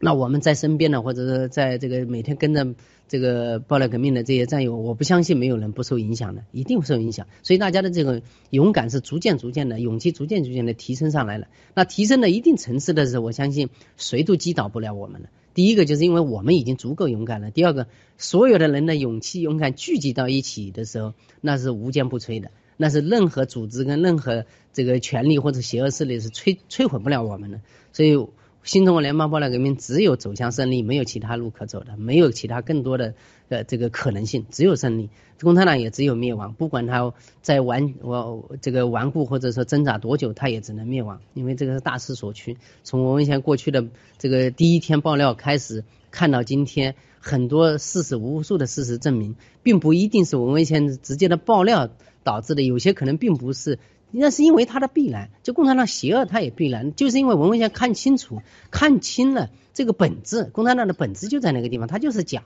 就是黑，就是恶，所以他灭亡是必然的。只是咱们文文先带着我们刚好顺势而为，把这个事情给他做了，给共产党把共产党给给他干了，就这么一个，就这么一个我们跟着一起做的这么一个行为。所以我相信。这个所有的战友，所有的这个我们未来更多的新的战友加入进来，大家都是因为这个勇气被感染了，被文文先生感染了，然后被他的这个呃这个他的激情、他的这个勇气、他的无畏的精神、无私的这个品行给感动了，我们才会聚集在一起，我们才才大家都会有这个不惧怕、不害怕而不放弃。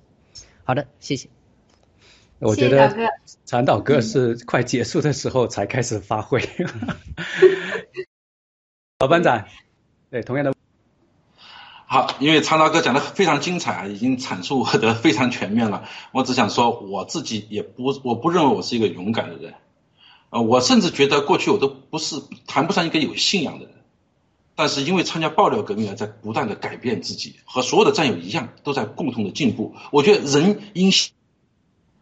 信仰而变得强大。你有了真正的信仰之后，你对冲着你的信仰之路的时候，你就会发现自己在不断的、不断的否定了过去的我。也许你自己也没有察觉，你在潜移默默化中，每一个人都在发生着变化。而且随着你的见识，因为文贵先生在刻意的在安排着我们战友逐渐的独立的强大起来，啊，就像我们安排这次六四活动做一个案例也好，让大家逐渐的我们自己能做出的事，就不要让别人去做，让我们逐渐的在这种过程中锻炼自己，然后变得强大。因为我们有了信仰，变得逐渐的强大的时候，我们自己也就抛去了恐惧，抛去了恐惧，你才有勇敢。我觉得整个过程都是我们自一个修行的过程，所以对每一个人来说啊，都是我们都是因参加爆爆料革命而成为最大的受益者。那么，我想这个我们今天在同框的时候，我突然感触很多。这次我从了世界的角落被遗忘的角落新西兰，到了世界的中心啊纽约，真是刘姥姥见了进了大观园啊。那这个我们爆料革命的这个布局，你看看，这个像一个人体的大脑。纽约到了脚趾头的神经末梢，新西兰，我们这样的一个整体的配合，中间有全球各个农场的组成，形成了我们一个完整的整体啊！我觉得这就是包料革命一个很了不起的一个布局啊！所以说，我觉得未来也好，这个我们因为这个。农场的邻居产生了很多很多的不可能发生的事情，这些不可能发生的事情，在我身上，在长岛身上，相信在雅阁还有我们的小草身上，都在发生着、发酵着，每一秒都在变化，使我们勇敢和强大起来。我们觉得现在的我们更加比比我们几年前更加的自信，未来的我们也一定会更加自信。但是我们愿意做新中国联邦这一条路上的一个一个。奠基呃一个一个一个叫什么呢？探索者，我们希望更快有更有能力的人啊前进，来在我们的基础上继续往前走啊，我们会被淘汰掉的。我们越快被淘汰掉，那么新中国联邦的进步就越快。我们诞生的那一天起，就是为了让我们尽快的被别人所取代。这就是新中国联邦不断强基础。谢谢。感谢长岛哥，非常感谢老班长，呃，反正感谢雅哥。那其实我。我们前面就谈的都是从，就是从一定的高度来来聊这个农场以及新中国联邦的建设，以及灭共以后我们扮演的角色。那我们这个农场的建设，它不可能是农场主一个人来完成。那哪怕你是一个神人、超人，你也完不成。你需要全球的爆料革命战友来参与。那我们先，我我先问一个，一个就是战友问的一个很实际的一个问题：你光谈情怀。那，嗯，这个如果你的生活质量，呃，没有大的改善，他的付出没有得到认可，那他那种情怀不可能长久。所以呢，我就想这个问题就是，我们用一种什么样的激励机制，比如说躺平币啊，那个才能够人尽其才？我保证这是最后一个问题了。问题女孩没再问题，没有更多问题了。那个。长岛哥来还是我老班长先来？你俩决定。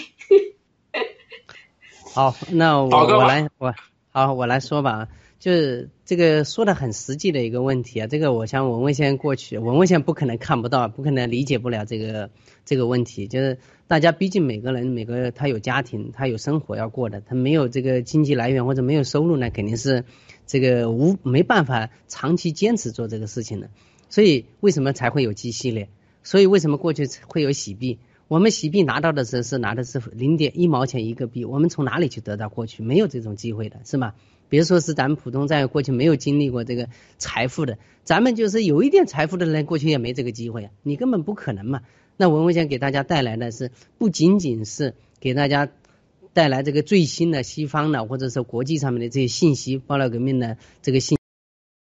国这个 CCP 的假丑恶的信息。还给大家带来了这个财富，让大家足以能够长期维持自己的生活，甚至说远远的超出你自己的预想。我们过去有看到很多的战友，过去几个月就因为有了洗币，自己的生活大大的改善了。因为有了洗币，他可以过去不曾想的从墙内逃到了墙外，还可以过上跟西方人一样的这个生活，甚至生活我们比他普通的这个西方人生活可能会更好，是吧？这些我我想咱们战友都看到了，实实在在的大家的这个享受利益。那为什么大家凭什么拿到这些东西呢？是吧？大家可以想象，我相信雅阁、小厂我们都有这个洗币的配额，就是因为你过去站出来参加爆料革命了。是吧？你要我们不能说，我们不不好说说你参，因为你参加爆料革命，改变了爆料爆料革命什么？到底给文卫了多少？但是就因为就有了，这我我想大家不否认嘛，就是因为我们参与了，我们可能口号都没喊过，有些战友连上街游行都没有参与过，就是可能在农场或者说过去这个老的 VOG 做了一些义工，然后大家就获得了。这其实对对我们正常人，在这个有不管你做生意还是说拿工资给人家打工来说，这已经是没办法想象的事情了，对吧？我们过有些在国内打过工的人就知道，那千辛万苦每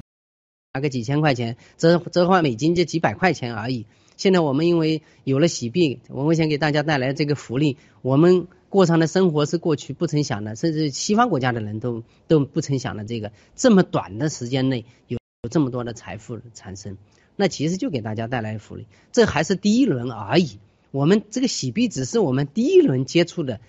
文文先给大家带来的福利。那后面还有很多很多，你这个新平台投资啊，有借款的，有利息啊，马上要发利息了是吧？然后后面还有躺平币啊，那那靠是怎么发给大家躺平币啊？那过去文文先生有提过很多次，我相信未来会有更具体的方案出来。那无非大家就是因为参与了爆料革命了。你可能有一些人全职的做了爆料革命，有些人是每天参与几个小时的爆料革命，你就有了。那这些币洗，包括洗币，包括躺平币的价值和我或者说未来的能给大家带来什么，这个我们没办法想象的。你今天看到洗币从一毛钱变成四十三十几块、四十几块钱，未来可能是几百几千，那躺平币未来是又是又是多大的价值呢？很难说。另外一个，我们再带来一些新新平台，未来还有什么盖特的这个股份，大家可能也可以有。然后这个喜联储的、金 news 的、金发行的，大家什么都会有。我相信这个今未来我们再谈这个话题，大家说这个靠情怀，这就不存在了。你过去早期没有机系列之前，大家靠情怀、靠信仰；有了机系列以后，再说。情怀，再说这个，再再说不对了，因为这个时候已经不存在这个情怀不情怀，因为该有的大家都有了，除非你不信，你信你就有，你不信就没有。就像这个对疫苗、对病毒一样的，你信你就生，你不信你就死，可能只是时间的问题，是吧？好的，我就分享这些，谢谢。谢谢道哥。那老班长啊，行，这说到这个话题，我觉得，嗯，其实每一个爆料革命的参与者。都已经是最大利益受得者，啊，就是刚刚导哥已经提到了这个洗币，我不相信任何人在你的有生之年看到的，以及往前看到的，任何人有这样的一个机会，得到一个短期内的四百倍的回报，这内力上我估计也不会再，过去没有，以后也不一定有，我们已经加入到这里面从中，已经是最大的受益者，而且我们先生在。规划中已经谈到，未来我们只要你去参与了包围的革命的各农场的活动，甚至孩子们只要参加了 e education 的教学上学，你就能赢得你躺通过躺平币等方式啊，赢得你的生活的那个自由，生活的财务自由，生活水准的财务自由。也就是说，你参加爆料革命就养活自己了。我觉得这。还不是最好的利益吗？是吧？大家战友们，其实，在爆料革命中已经达到了，这真的，我觉得这是八辈子我也想不出来的这样的一种机会和这种回报。我今天就在今天的中午，我见了我们新西兰一位战友，家里面只有这位女战友是参加爆料革命的，家人都还有不理解。我今天跟她的先生也聊天，我说我再次感觉到中国女性的伟大。我说你今天你们家里面这些在过去一不太理解的，现在逐渐开始理解的，你们一定要记住，你一定最终改变你家族命运的是我们这位女战友，她给你带来巨额财富是你永远过去都想象不到的。我说她现在她先生已经在感觉到了，已经在接受到了，所以每个爆料革命的战友真的是太幸福了，尤其是接踵而来立刻会发生的。金融崩溃，世界将陷入前所未有的灾难之中。这不是零八年的那个过去的啊金融海所给你的感受，它将完全完全不一样，是人类历史上可能是最惨烈的一次金融危机。它是对传过去二战以来的建立的这种金融体系的一次大的一次，可以说整顿过程。所有的邪恶，包括这些法币、这个美元体系的所有造成的这些过量超发的货币，所有一次大清算，是一次货币革命，一次真正的革命。这个也是说大时代，共产党在这个大时代中扮演了一个催化剂，一个邪恶的催化剂。当然，他最后也一定是背锅侠，所有的乱七八糟的狗屎事都应该扛在他手上，也一定会扛在他手上。那可能冤屈了他，但是因为他的十恶和万恶不赦，他被谁样什么样的罪名都是对的。在这个历史的长河中，在这个历史的浪潮中，共产党就将成为一个全人的最大的恶魔、最大的垃圾，被扫入到历史的洪流中去。新中国联邦的成立推动了这个点子，大家一定要记住，你会很快会发现，全世界没有一种生意，如果只讲生意，比灭共还要大的了。灭共是最大的生意，如果只讲生意的话。谢谢。谢谢导哥，谢谢常导哥啊，抱歉，谢谢老班长，谢谢这个。那我我觉得就是，我估计再给俩小时，我那个长导哥和我和我们那个老班长都能继续聊下去。呃，因为这是一个这是一个谈不完的话题。然后，呃，我们下次再继续吧。那今天呢，我们就呃这个感谢啊呃幕后的导播以及这个呃准备素材的。呃，香草山所有的这个有文化的 战友们，包括他们现在还在后台监控我们现现在的这个呃这个播放的质量。嗯，其实我面他们在后面比我们还要紧张，非常感谢大家的付出。呃，感谢这个呃，我不要还有感谢这个现，就是其实今天有一个特别特特殊的地方，我们这个 Moss 回响专场呢，所有的这些。啊，题词小“文贵大直播”“念念不忘必有回响”，都是我们的香草山的一个战友，叫善财。抱歉，我把名字记记得不全了。贾哥，你记得吗？善财童子，不用紧张。啊善财童子啊，善财童子战友啊，都是他手写的亲笔写的字啊。这以后呢，就是。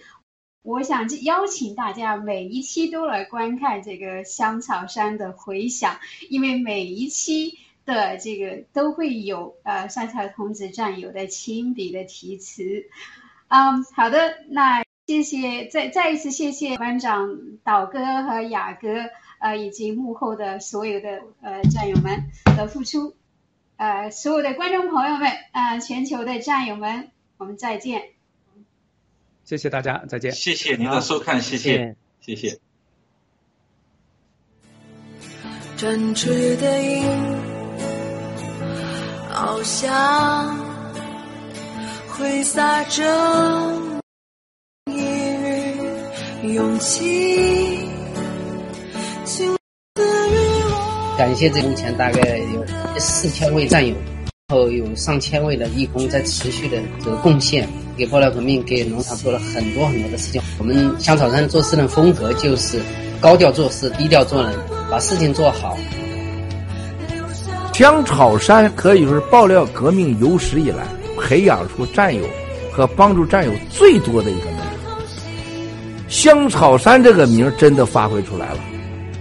啊，延续、传承、真相。而且是包容。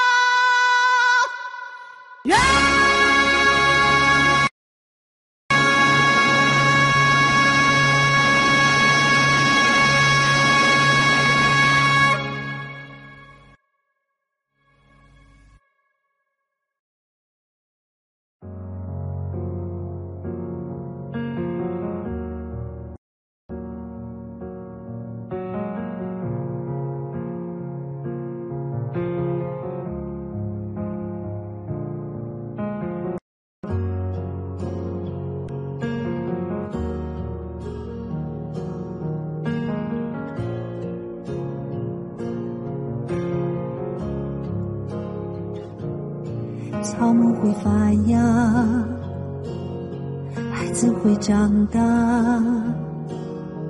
岁月的列车不为谁停下。明媚、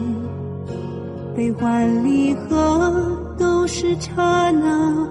人像雪花一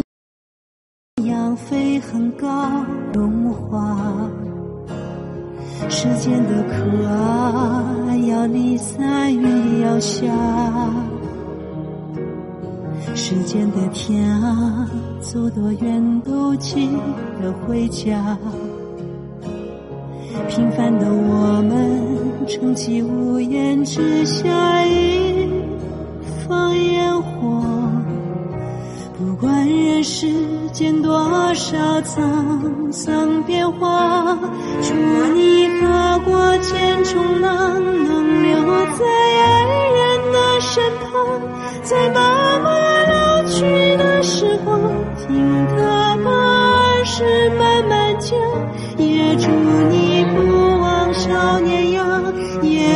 无惧的白发苍苍，若年华终将被遗忘，记得你我，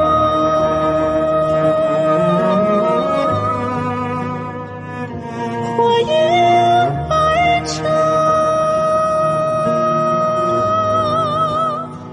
当我从监狱接出来以后，先去到啊寄放我弟弟的骨灰塔呃骨灰盒的地方，啊，在这个濮阳市的南大堤上，在堤边上。然后呢，啊，我在那一整天哭了以后，啊，和我哥哥一起，最后是回到老家，是最长的和我的家人，我的母亲见面的时刻。有多少苦乐，就有多少种活法；有多少变化，太阳都会升起落下。平凡的我们，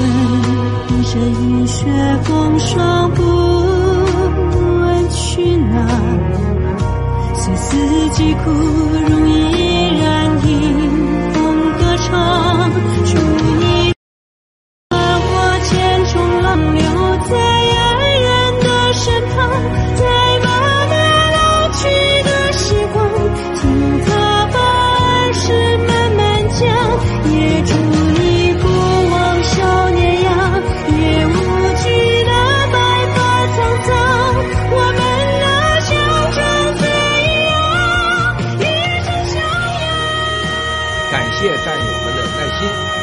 一起为七十五亿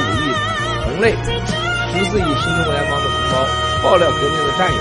台湾、西藏、新疆、香港同胞们祈福。